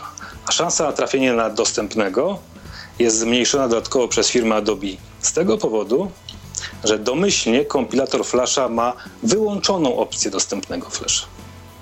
Innymi słowy, programista musi ją włączyć i dopiero wtedy może tworzyć dostępny Flash. To zrobione jest dlatego, że mm, dostępny Flash wymaga więcej pracy, co irytuje y, użytkowników, bo muszą podopisywać te różne etykietki, teksty zastępcze i tym podobne rzeczy, więc żeby ich nie irytować, to ta funkcja jest domyślnie wyłączona. Flash umiera, już go nie będzie na urządzeniach mobilnych, a skoro go nie będzie na urządzeniach mobilnych, to oczywiście y, webmasterzy nie będą go także używać na stronach ogólnie dostępnych, albo będą go używali mniej. I bardzo dobrze. Nigdy Flash nie był przyjacielem osób niewidomych, więc niech idzie do diabła. A to się wszystko zgadza. To teraz, y, Piotrze, do ciebie takie pytanie, jeszcze wracając na moment do konferencji, na której byłeś, bo skoro tak sobie rozmawiamy o dostępności, to dostępność to nie jest tylko jakaś odpowiednia semantyka kodu, yy, odpowiednie stosowanie różnych y, elementów ułatwiających y, korzystanie ze stron, ale to także treść tych stron, a co za tym idzie no, w miarę prosty do czytania y, język, y, co jest też jednym z y, zaleceń WCAG, żeby strony były pisane w prostym do zrozumienia języku, ile się tylko da, a często się da. No, też ten temat był poruszany w Linz, prawda? Mm, poruszany był, mm, poświęcono mu mm, w ogóle bardzo dużo uwagi. Troszkę mi to zdziwiło, bo jak gdyby do tej konferencji miałem wrażenie, że zrozumiałość tekstu to jest temat, który został potraktowany po macoszemu, no ale pojawiło się parę uczelni, organizacji, które okazało się e, dość mocno e, zbadały ten temat i na przykład okazało się, że tak naprawdę aktualnie od 15 średnio oczywiście od 15 do 20% naszego społeczeństwa stanowią dyslektycy, a to jest tylko jedna grupa osób, która ma problemy ze zrozumiałością tekstu. Tutaj mamy przecież e, osoby starsze, osoby, które mm, danego tematu niekoniecznie muszą być w nim ekspertami, tak? Czyli jak um, używany jest jakiś fachowy język, to są obcokrajowcy, to są dzieci i tak dalej, i tak dalej. Także um, oczywiście też um, osoby niepełnosprawne intelektualnie, o nich też nie można zapominać to tak naprawdę jest ogromna grupa ludzi. No i e, było o tym dość sporo. Michał, też pamiętasz, zdaje się, ty nawet pisałeś artykuł o mm, tym projekcie e, Readability? Tak, tak, tak. tak. Tylko że, mm, znaczy... te, tylko, że projekt Readability to miał troszeczkę co innego na celu. Mhm. To miał, mhm. Readability miał e, na celu przygotowanie strony wygodnej do czytania na urządzeniu mobilnym, czyli pozbawić e, tak. miał na celu tę stronę różnych na przykład menu, miał jakby wyciągnąć z tej strony tą całą główną treść. Dokładnie, więc to, o czym mówisz, to jest jakby jeden z elementów, czyli żeby nie rozpraszało nic, nic nie mrugało, nie skakało, nie animowało i tak dalej, i tak dalej. Treść była jak gdyby zrzucana gdzieś tam do osobnego dokumentu. To jest jak gdyby wygoda pisania. A teraz sama zrozumiałość treści jest do osiągnięcia na kilka też sposobów taki dokument czy treść, jaką przygotowujemy, musi być odpowiednio też sformatowana, podzielona na krótkie fragmenty, czyli na akapity. Powinny być używane krótkie zdania, e, słowa używane potocznie, czyli właśnie nie używamy tego fachowego języka, żeby to wszystko było mm, zrozumiałe, bez błędów. No i jak najprościej gramatycznie, czyli żeby nie było zdań wielokrotnie złożonych, bo tak jak nieraz wspominaliśmy, e, ktoś, jak mamy mm, takie przepotężne zdanie, kończąc je czytać już zapomina, co było na początku.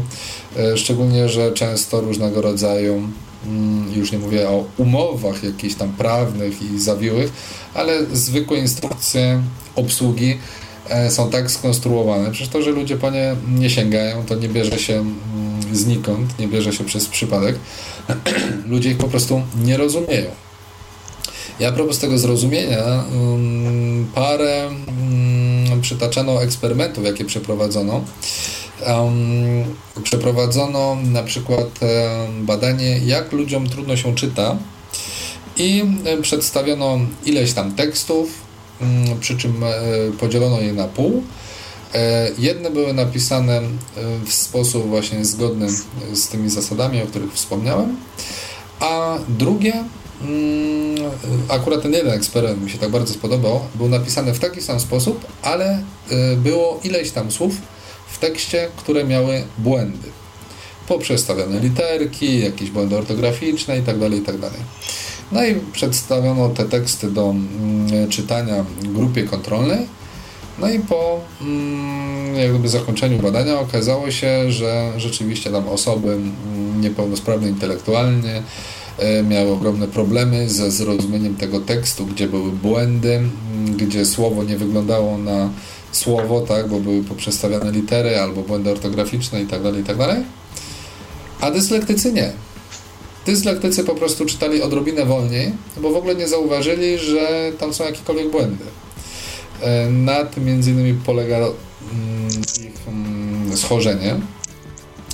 No i jak gdyby na całej konferencji, czy na tych panelach poświęconych mm, zrozumiałości tekstu zachęcano, żeby właśnie unikać wszelkiego typu formatowania, żeby nie justować e, tekstu do krawędzi, tylko żeby tekst był dosunięty do jednej strony. I to też z dwóch powodów. jeden to to, że właśnie dyslektycy mają problem w momencie, gdy między literami znajdują się różne odstępy, gubią się po prostu w tekście. A tak się dzieje właśnie w momencie, gdy chcemy dorównać tekst zarówno do lewego, jak i do prawego marginesu. A dlaczego też drugi powód nie justować? Ponieważ jeśli ktoś gubi się w tekście, to jest mu o wiele łatwiej znaleźć się, e, gdy wzrokowo patrzy na dokument i widzi tam te postrzępione krawędzie na boku. E, po prostu jak gdyby jest ta pamięć wzrokowa, tak, że zapamiętuje, że o, tutaj był pod tą linią, która dochodziła do końca, gdzieś mu się tam urwał sens i wraca do tego miejsca. W momencie, gdy e, ma do czynienia z blokiem tekstu, jest to mm, o wiele trudniejsze do, do odnalezienia, ta, ta, ta pozycja. No i tutaj jeszcze chyba jedna rzecz, o której warto wspomnieć, tu myślę Jacek będzie mógł powiedzieć coś więcej, na temat um, tworzenia już w ogóle, Jacku, to już nie jest uproszczony tekst, tylko to chyba nawet się specjalnie nazywa, tak? Konstruowanie tekstu w specjalny sposób, tak aby był zrozumiały dla osób um, niepełnosprawnych intelektualnych. Tak, to się nazywa um, easy to read text. E, natomiast to, o czym opowiadałeś, to nie jest tekst uproszczony, to jest tekst zrozumiały, po prostu zrozumiały. Mhm. E, przy czym bardzo ładnie opisałeś te zasady, które, mm, które należy, których należy stosować przy mm, pisaniu tekstów. E, natomiast ten easy to read, łatwy do czytania tekst, tworzony jest zgodnie z tymi stanami, które podałeś, plus jeszcze kilka innych rzeczy. Albo raczej, albo posunięte troszkę nawet w naszym zrozumieniu do skrajności. To znaczy używa się bardzo, bardzo już prostej składni, E, na przykład nie należy używać zaprzeczeń w innym miejscu niż na początku zdania. To na przykład są takie drobiazgi jak upraszczanie do, jed, mm, do pojedynczej składni, czyli zdanie pojedyncze, pojedyncze musi być. Żadnego, żadnych złożonych zdań ograniczanie liczby słów e, w największym możliwym stopniu. I w ten sposób się rzeczywiście tworzy dokumenty. Mm, to już jest właściwie tłumaczenie, to już nawet nie jest e, inny zapis, tylko to jest tłumaczenie na taki język łatwy do czytania. I to jest ciągle mało popularne. Notabene WCAG tego nie wymaga. WCAG najwięcej czego wymaga, to tego, żeby tekst był zrozumiały dla gimnazjalisty. Tam, to, tam jest podane, że to jest y, secondary y, school, school. Czyli, mhm. tak, czyli takie w naszym rozumieniu to będzie szkoła gimnazjalna. Natomiast nie wymaga pisania tekstu, y, tekstów easy to read. Ale ja osobiście uważam, że takie teksty, przynajmniej jeżeli chodzi o administrację publiczną, powinny być tworzone jako teksty yy, odrębne, takie dodatkowe, uzupełniające zwykły tekst. Jeżeli ktoś nie jest w stanie zrozumieć tekstu podstawowego, co w przypadku tekstów urzędniczych jest pewnie bardzo częste, to mógł sobie kliknąć i przeczytać ten tekst napisany ludzkim językiem. A to by się akurat przydało, ale y, taką ciekawostkę wam e, powiem i przy okazji naszym słuchaczom również. E, nie wiem, czy spotkaliście się z takim czymś jak tylko teraz, żebym nie pomylił, to się nazywał albo Easy English, albo Simple English. Coś takiego już od lat yy, wprowadzi, wprowadził Głos Ameryki. Yy, i jest to w dalszym ciągu publikowane. To są audycje specjalnie właśnie przygotowywane z użyciem y, ograniczonej liczby słów i prostych konstrukcji dla tych, którzy no, chcieliby posłuchać jakichś wiadomości, nauczyć się na przykład gdzieś tam angielskiego, ale no, nie władają tym językiem na zbyt dobrze. A to jest bardzo dobry przykład, bo ja też podaję go zawsze przy mówieniu o prostym języku. Y, Piotr o tym nie wspomniał, ale y, prosty język, prosty składniowo i, i, i, i słownikowo jest lepiej odbierany przez osoby, które znają język polski słabo. Na przykład są obcokrajowcami albo są polonusami mieszkającymi za granicą od wielu lat. E, na dokładkę taki prostszy język lepiej się tłumaczy za pomocą robotów tłumaczących, na przykład Google Translator. To sobie można sprawdzić. Przetłumaczenie skomplikowanego zdania daje nam bełkot. Przetłumaczenie prostego zdania daje nam całkowicie zrozumiały tekst. Kto chce, może to sobie spokojnie sprawdzić. Dlatego to nie jest bez sensu pisanie. Kiedyś miałem taką dyskusję e, z znajomym, który mówił, że takie upraszczanie powoduje, że ludzie przestają myśleć, że że to jest przesadne upraszczanie życia. E, natomiast no, ja się z tym nie zgadzam, głęboko się z tym nie zgadzam, dlatego że tekst powinien być przede wszystkim zrozumiały. On nie ma być trudny, mądry, tylko ma być zrozumiały. Dlatego znaczy, trzeba ja napisać. Myślę, że tutaj musimy, Jacku, zwrócić uwagę na to, do kogo tekst jest skierowany. jeśli tworzymy prozę, poezję i tak dalej, to wiadomo, nie ma się co oszukiwać. E, tam język musi być taki, a nie inny. Ale jeśli kierujemy coś do ogółu i ogół ma to zrozumieć, jeszcze się najczęściej stosować, tak jak w przypadku prawa, e, to powinien rozumieć, do czego ma się stosować. Tak, tak, no oczywiście masz rację. E, mówię o informacji, która ma być ogólnie dostępna. Jeżeli mówimy o informacji hermetycznej, na przykład, nie wiem, e, prowadzi się wykłady dla, dla informatyków z, z Eiffla, to tam nie ma potrzeby oczywiście tworzenia takiego języka, chociaż nawet tam uważam, że lepiej, jeżeli tekst jest zrozumiały niż mądry. Takie, takie mam zdanie, ale oczywiście masz rację, to jest, dotyczy informacji, które mają być ogólnie dostępne. Tutaj jeszcze jedna e, rzecz, e, o której zapomniałem wspomnieć, mm, a na którą też zwracali uwagę. Jedna pani miała bardzo mm, fajne takie wystąpienie na temat, bo wspomniałeś o obcokrajowcach i o, o, o sieciach społecznościowych. Problem z językami obcymi. Przez to, że ludzie mają kontakty tak, przez Facebooka z innymi ludźmi z całego świata, nagle się okazuje, że część informacji przestaje być zrozumiała, mm, bo część jest po prostu w obcych językach. I, i, i jakby na to zwracali uwagę w przypadku mm, właśnie sieci społecznościowych, że informacje, no wiadomo, no, nie, nie, nie, nie, jeśli kierujemy informacje do kogoś my, to wiemy do kogo, tak? Ale jeśli na przykład forwardujemy jakąś wiadomość, czy przekazujemy dalej jakąś wiadomość, i chcielibyśmy, mm, aby wie, wie, do, dotarła do większej liczby ludzi, tak, to ją przetłumaczmy. Na tej zasadzie, tak? E, tak, no, no, no, absolutnie tak. Chociaż ja dzisiaj wysyłałem ci e, artykuł po angielsku i nie miałem z tym problemu. Nie tłumaczyłem no, ci Dlatego go. ja przed chwilą też się poprawiłem, tak, że zamiast forwardować, przekazywać. I myślę, że na tej samej zasadzie powinno to um, powinno to działać. Wiadomo, jeśli rozmawiamy z kimś, o kim wiemy, że pewnego rodzaju skróty myślowe rozumie, czy posługuje się um, terminologią taką, a nie inną, no to um, nie wykorzystujemy, nie, nie, nie, nie upraszczamy języka. Ty mówisz e, o przykładzie, ja mam mój ulubiony przykład ze starej reklamy e, RMF-u, gdzie chłopak zabiera dziewczynę na spacer i mówi jej, popatrz kochanie, spiralna dyslokacja efemerydy Cooperweisera.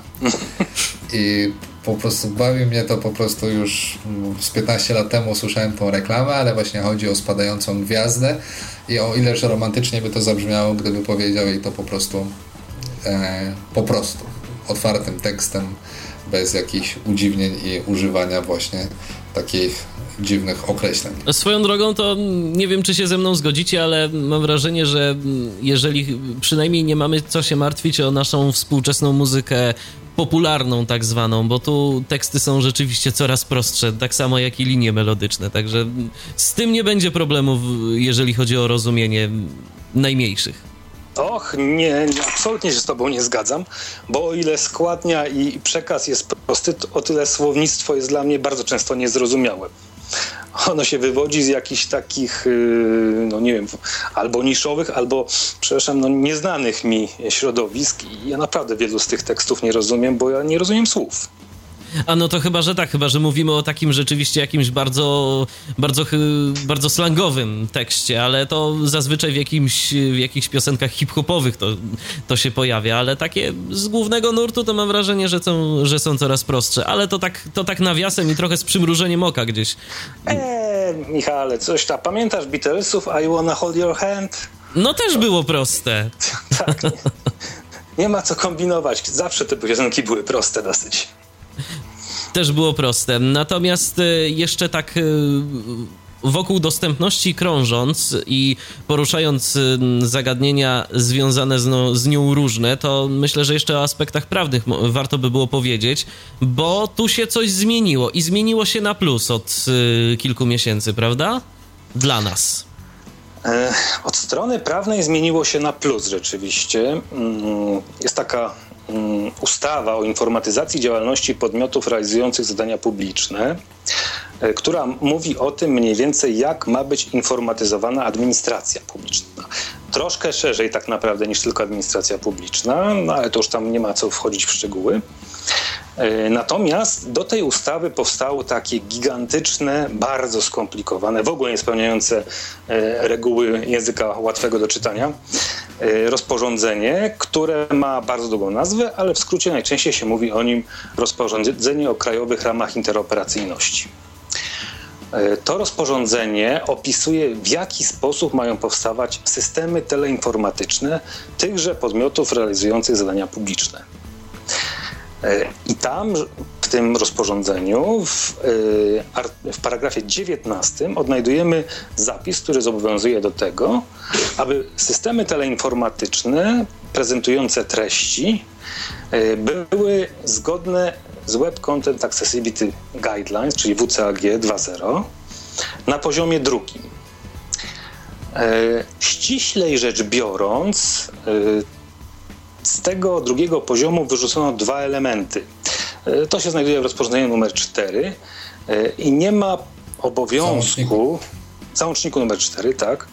E, nie ma obowiązku, żeby dostosowywać transmisję na żywo, audio i wideo. Ale poza tym właściwie wszystkie te kryteria sukcesu, które są w WCAG zawarte, do poziomu AA powinny być spełniane. Kiedy to się ma wydarzyć? No, rozporządzenie weszło w życie 30 maja i od tego dnia każdy nowy system teleinformatyczny oraz taki, który podlega modernizacji, powinien już spełniać wymogi tego rozporządzenia. Te, które są niezmieniane, także muszą być dostosowane w ciągu trzech lat, czyli do 30 maja 2015 roku. E, czy tak się stanie? No to troszkę zależy tak naprawdę od nas. Od tych, którym naprawdę e, najbardziej zależy na tym, żeby one były dostępne, bo tylko my możemy molestować tą administrację publiczną, żeby ich y, systemy teleinformatyczne, ja będę używał tego pojęcia, bo to chcę podkreślić nie tylko strony internetowe, ale każdy system teleinformatyczny, żeby były dostępne. Mamy narzędzia. Mamy narzędzia, wreszcie możemy pokazywać, jest rozporządzenie, tutaj jest, tu jest specyfikacja, macie się jej trzymać, a jak się nie trzymacie, to będziecie mieli kłopoty. E, kłopot jest trochę taki, że ani w ustawie, ani w rozporządzeniu nie ma sankcji, zapisanych wprost przynajmniej. I tak do końca nie wiadomo, co można zrobić takiemu podmiotowi, który się nie trzyma standardu. Y, są już pewne pomysły, mianowicie można składać skargi w trybie administracyjnym y, oraz o, no, jak zajdzie taka potrzeba, to dokładnie wszystko opiszę. Na razie jeszcze nikt tego nie testował, więc nie wiadomo, co nam z tego wyjdzie. Y, ale w razie mamy już jakieś narzędzie, które powinno nam pomóc w walce o to, żeby ten, ten, ten internet był dla nas dostępniejszy. No i skoro o tej dostępności y, mowa, to myślę, że o tym mówiliśmy już niejednokrotnie, ale y, myślę, Jacku, Piotrze, ostatnią dyskusję na Tyflos, czyli na liście niewidomych użytkowników komputerów śledziliście. Y, to myślę, że warto o tym też wspomnieć. Co to właściwie jest ta dostępność? Tak, tak już kończąc naszą dzisiejszą audycję. Czy o stronie, z której ja jestem w stanie mm, skorzystać, na której jestem w stanie coś zrobić, to czy ja mogę mówić, że ta strona na pewno jest dostępna? Nie. E, nie możesz tego powiedzieć, bo ona może być dostępna tylko dla ciebie, który wykorzystujesz konkretną przeglądarkę, konkretny program do odczytu ekranu, a na dokładkę, nawet jeżeli robisz te różne rzeczy, to i tak nigdy nie masz pewności, że na pewno jesteś w stanie zrobić wszystko. Także na pewno nie możesz powiedzieć. Możesz powiedzieć, że ta strona jest taka, że ja jestem w stanie zrobić te a te rzeczy. I to jest bezpieczna, chociaż asekurancka odpowiedź. E, zrobienie dostępnego, dostępnej strony internetowej nie jest wcale takie trudne, jak się próbuje to opowiadać. Natomiast sprawdzenie, czy strona jest dostępna, o, to już jest duże wyzwanie. To już jest duże wyzwanie. Sama specyfikacja WCAG jest dokumentem bardzo obszernym. E, ta część główna to jest ponad 50 stron po angielsku, e, czyli po polsku zapewne będzie zajmowała trochę więcej, bo polski jest trochę bardziej rozwlekły. E, I tam jest opisane właściwie wszystko, cokolwiek się dzieje w sieci. Zarówno multimedia, jak i teksty, jak i funkcjonalności, jak i technologie. I WCAG jest oderwany tak naprawdę od konkretnej technologii i opisuje równie dobrze HTML jak Flasha czy PDF-a, a także każdą inną technologię, choćby na przykład telewizję e, online. E, dlatego do każdej technologii trzeba dobrać odpowiednie narzędzia sprawdzające. Druga rzecz, o której trzeba pamiętać, to że nie tylko niewidomi są w internecie, a nawet powiedziaw, powiedziawszy sobie szczerze, jest ich akurat dosyć mało. E, natomiast grupy użytkowników, które skorzystają na tym, że serwis jest dostępny, są ogromne. One, jak się je tak dobrze sumuje, to wychodzi, że jest ich więcej tak naprawdę niż tych użytkowników, dla których ta dostępność jest obojętna. Także generalnie trzeba walczyć w ogóle o dostępny internet, o dostępne strony internetowe, a broń Boże, nie tylko o strony dostępne dla osób niewidomych. Bo kiedyś, e, kiedyś tak się mówiło i kiedyś takie mylne pojęcie panowało swego czasu w dosyć szerokich kręgach, że strona niedostępna to jest problem tylko i wyłącznie dla osób niewidomych. E, no tak, tak było. To oczywiście nie jest prawda, chociaż jakby na to spojrzeć trochę pod innym kątem, kto najwięcej skorzysta, no to tak, to myślę, że osoby niewidome skorzystają chyba najwięcej, rzeczywiście. Ale... Ja tutaj chciał jeszcze wtrącić jedną rzecz, bo mówimy o grupach i tak dalej. Też tak mi się przypomniała jedna rzecz jeszcze z tej konferencji. E, jedna pani analizowała mm, różnego rodzaju sklepy mm, internetowe. Ta sama branża, często w ogóle sprzedawały te same rzeczy tylko różniły się poziomem dostępności. Hmm, okazało się, że sklepy, które były dostępne, miały obrót większy o około 15%.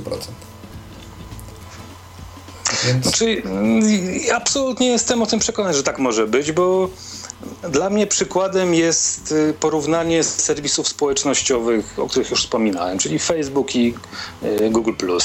Google, który jest praktycznie niedostępny, i Facebook, który jest z problemami, ale dostępny. Jaka jest różnica ja, popularności? Tu, tu, nie, nie, nie. O tym to nie możemy tak rozpatrywać. Przecież Facebook po pierwsze powstał x czasów prędzej, zdążył zgromadzić kilkaset tysięcy użytkowników, zanim w ogóle Larry Page pomyślał o Google+. Tak, za to w jaki, ale musieli zdobywać, że tak powiem, użytkownika po użytkowniku. A Google tych użytkowników Google, już ma. Tak. Ty wszyscy, którzy mają konta na Google, czyli na przykład mają Gmaila, apps czy cokolwiek innego, no, właściwie się, zostali przymusowo włączeni do Google+. No ale to ale... są, wiesz, martwe dusze. Ja w życiu tam nie zajrzałem i nie, nie zajrzę pewnie. Zgadza się. Dlatego mówię, no Poziom startu oczywiście był różny, tylko że na Google Plus się nic nie dzieje. A dlaczego? No, hmm. myślę, że po części dlatego, że jest niedostępny.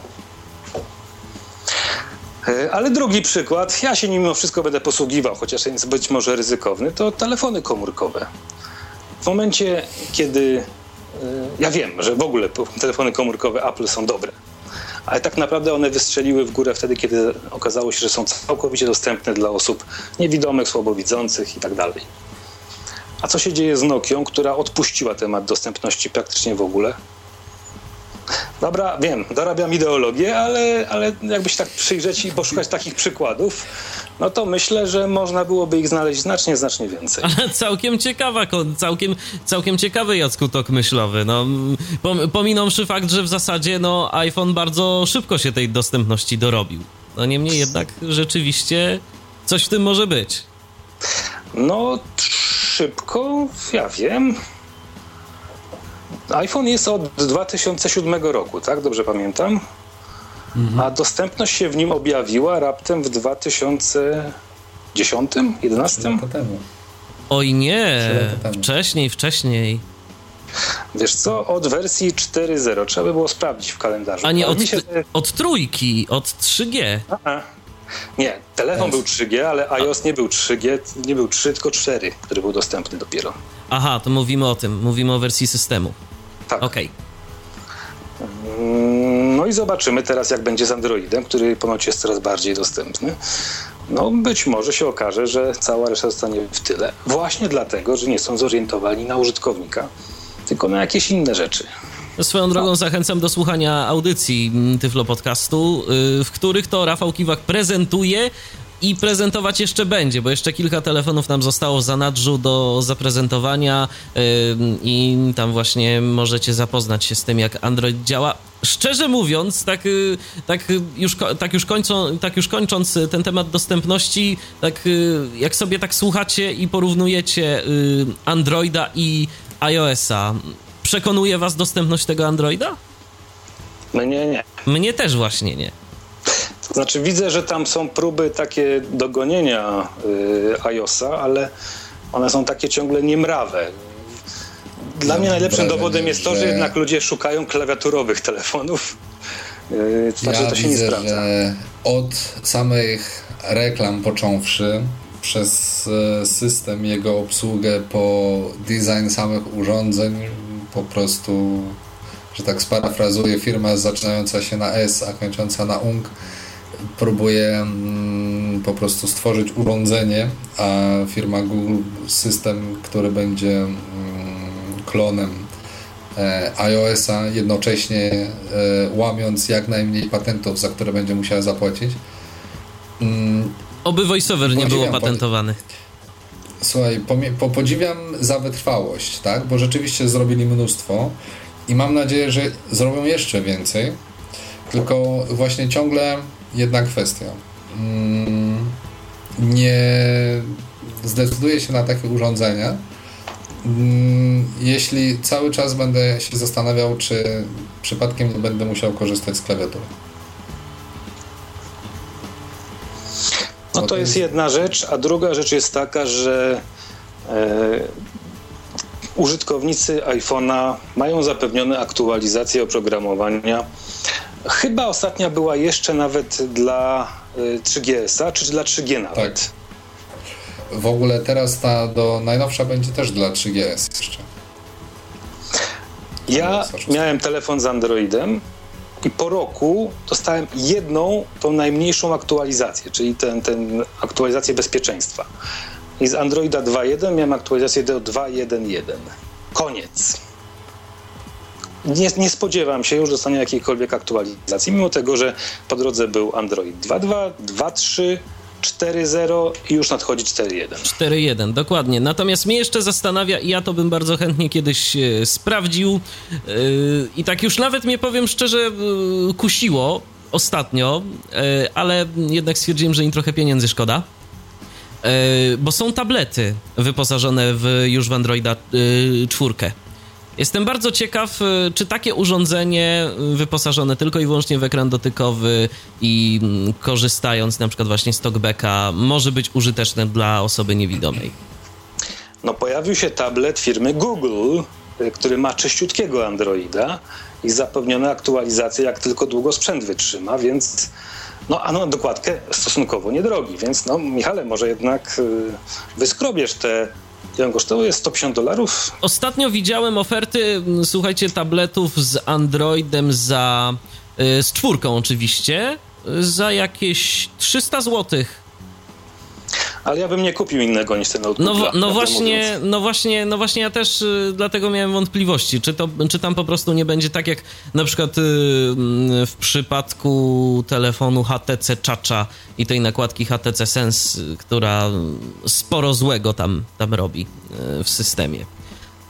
Ale może kiedyś nam się nawet uda w redakcji Tyflo Świata, czy w redakcji Tyflo Podcastu kiedyś taki, taki tablet wypożyczyć i sprawdzić, bo to jest też ciekawa rzecz. Y, tego typu urządzenia coraz y, bardziej popularne są. No wiadomo, wydać y, powiedzmy 300 zł na tablet, a wydać ponad 2000 na tablet z jabłkiem nadgryzionym, no to, to jest jednak różnica dla portfela. Jest to zdecydowanie różnica. 1500 zł. 1500. 1500? No 1700 chyba dokładniej rzecz biorąc. No.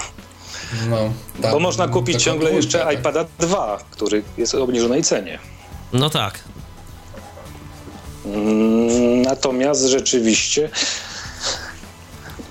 krążą wieści, nie wiem na ile prawdziwe, o jakimś iPadzie mini, który ma kosztować jakoś tak porównywalnie z, z, tym, z, tym, z tym od Google. No droższy pewnie będzie w okolicach 200, może 250 dolarów, ale jednak tańszy niż ten podstawowy iPad. Ile w tym prawdy? Nie wiem, ale brzmi to bardzo interesująco. No ale to wiesz, tak naprawdę jaka będzie różnica poza tam jednym czy dwoma calami mm, od iPoda Touch? No więcej, no bo mówi się o tym, że ma, ma, mieć prawie 8 cali. Podejrzewam i podejrzewam też, że trochę podzespoły będzie miał lepsze, no bo jednak iPod Touch to, to już... już staruszek. Dokładnie, to już tak troszeczkę nie wyrabia na tych bardziej zasobożernych aplikacjach. Hmm. No. No ale pożyjemy, zobaczymy. Jak w każdym razie dobrze, że coś się dzieje i dobrze, że mm, no, mamy jednak, mamy jakiś wybór, słuchajcie, bo mm, Symbian to już... Symbian to już gdzieś tam sobie odchodzi yy, do lamusa powolutku, chcąc nie chcąc. Windows Phone dalej żadnych wieści nie mamy chyba o dostępności. Czy może ktoś z Was ma jakieś znaczy, przecieki? Wieści, wieści, są, przecieki są, natomiast na jakim to jest etapie zaawansowania, to tego nie wiadomo. Natomiast ma być podobno wyposażony też w udźwiękowienie wewnętrzne, systemowe. Yy, ale wedle mojej wiedzy jeszcze ciągle go nie ma, a do premiery ósemki jest ile? Dwa miesiące, więc raczej nie należy się go spodziewać z Windows Phone 8.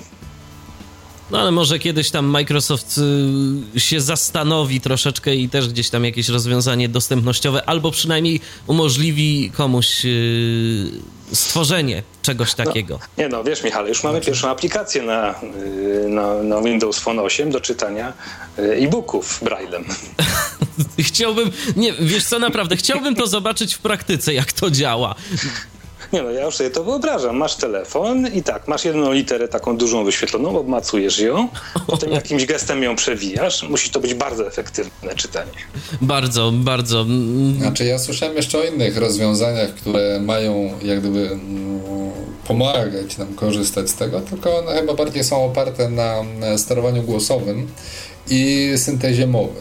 Tak, Czyli tak to Samsung zdaje się przygotował taką serię telefonów swoich, tak? O tym mówisz? Nie. Mówię o, o projekcie też polskiej firmy, która wygrała konkurs Microsoftowy. Tylko nie ten australijski, o którym wspominasz. Mm, tutaj lokalny w Europie i Zobaczymy, czy, czy to trafi jako aplikacja, czy jako natywna aplikacja. Ale wiecie co? To, to, to w takim razie, bo ja o tym nie słyszałem, to jest obiecujące, bo to znaczy, że Microsoft yy, jakby temat drąży, nie? Takie mam wrażenie. Drąży, drąży, bo to wiesz, ja myślę, że yy, szczególnie zaczął drążyć, yy, czy zaczął, no myślę, że zaczął. Po tym jak Apple na ostatnim keynote poszedł mm, po dostępność, tak, pierwszy raz E, zwrócił uwagę deweloperów i w ogóle opinii publicznej na to, że mm, Apple e, ma rozwiązania mm, dostępnościowe. Tak więc myślę, że mm, deweloperzy, ludzie, którzy piszą aplikacje, e, zrozumieli teraz, że jak gdyby mogą dotrzeć jeszcze do jakiejś tam grupy osób, która była niszowa do tej pory, mogą coś zaproponować i myślę, że Microsoftowi to nie umknęło. A tak jeszcze Y, do Apple wracając, to powiem Wam, że strasznie czekam na nawigację zakręt po zakręcie i na październik i na iOS 6 i oczywiście mam nadzieję, że będzie to działało dobrze. A poza ale, tym. Ale wiesz, że nie ma map dla Polski. No, może jeszcze nie ma, ale też nie wiem dlaczego, bo to są mapy z TomToma. Więc generalnie wiesz, skoro TomTom ma mapy dla Polski, to powinny do, do, do tego trafić, do iPhone'ów. Też tak uważam, ale przynajmniej szóstka beta nie ma, albo ma niekompletne przynajmniej mocno mapy Polski. Mhm. Oni się no, skoncentrowali na amerykańskich. Zobaczymy. Tak jak Michał powiedział, cieszy, że e, nie mamy już tych czasów, kiedy był Siemens e, X czy SX1, tylko SX1, tak. I to było wielkie marzenie. Potem Nokia 6600, takie mydełko z joystickiem i tak dalej, i tak dalej. I długo, długo nic, czy potem była, co to była Nokia 6630 i wszyscy to mieli. Mm. Albo 7650, taki oryginalny z klawiaturką w kółko, kojarzycie? Tak, Tak, też było takie, no. no. Ale to właśnie było potem parę lat kompletnego przestoju. Potem dopiero boom na smartfony się zaczął, więc wyskoczyły te wszystkie modele E50 i tak dalej, i tak dalej. Wyroiło się tych telefonów. No, a teraz mamy nowe możliwości. Nowe możliwości, nowe parametry tych urządzeń, to już tak naprawdę małe komputery są. Michale, a może trzeba by było zrobić taką audycję, gdzie byś zaprosił człowieka od iOSa, człowieka od Androida, czyli pewnie Rafała Kiwaka i jakiegoś twardego obrońcę Symbiana. To mogła być bardzo ciekawa dyskusja. Wiesz co? Myślę, że to. Myślę, że to jest dobry. Myślę, że to jest dobry pomysł. Zaprosimy, zaprosimy kogoś. Myślę, że z iOSa to kogoś z was. Myślę, że z iOS-a kogoś z Was, a mm, jeszcze po prostu mm, użytkowników pozostałych systemów. No i sobie pogadacie. Bo Dobrze. No, dobrze. A na dziś to myślę, że powolutku będziemy kończyć y, naszą audycję, bo tak na dobrą sprawę to jeszcze moglibyśmy tu długo mówić, ale Piotr mi tak sugerował, żebym nie planował audycji na 24 godziny, więc może się tego będę trzymał. A kolejny Tyflo Podcast y, na antenie Radia N już za tydzień.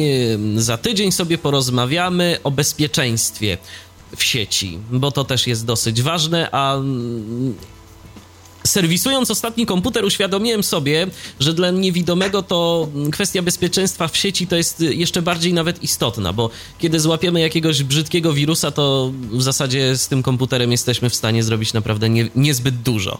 Więc warto o to dbać, y, żeby nic nie łapać y, i żeby bezpiecznie sobie po tej sieci surfować. A na dziś dziękuję już bardzo serdecznie moim gościom. Przypomnę, że byli nimi Piotr Witek i Jacek Zadrożny. Dziękuję Wam bardzo. Dziękuję bardzo. Państwu. Kolejny Tyflo Podcast w Radiu N już za tydzień. Oczywiście jeszcze wcześniej myślę, że pojawi się coś na naszej stronie, niekoniecznie z Radia N. Ja zachęcam do odwiedzania naszej strony www.tyflopodcast.net. A na dziś z mojej strony to by było na tyle. Do usłyszenia. Za tydzień spotykamy się znowu. My słyszymy się jeszcze na antenie Radia N w niedzielę po godzinie 20. Michał Dziwisz, kłaniam się. Do usłyszenia. Był to Tyflo Podcast. Audycja o technologiach wspierających osoby niewidome i słabowidzące. Audycja współfinansowana ze środków Państwowego Funduszu Rehabilitacji Osób Niepełnosprawnych.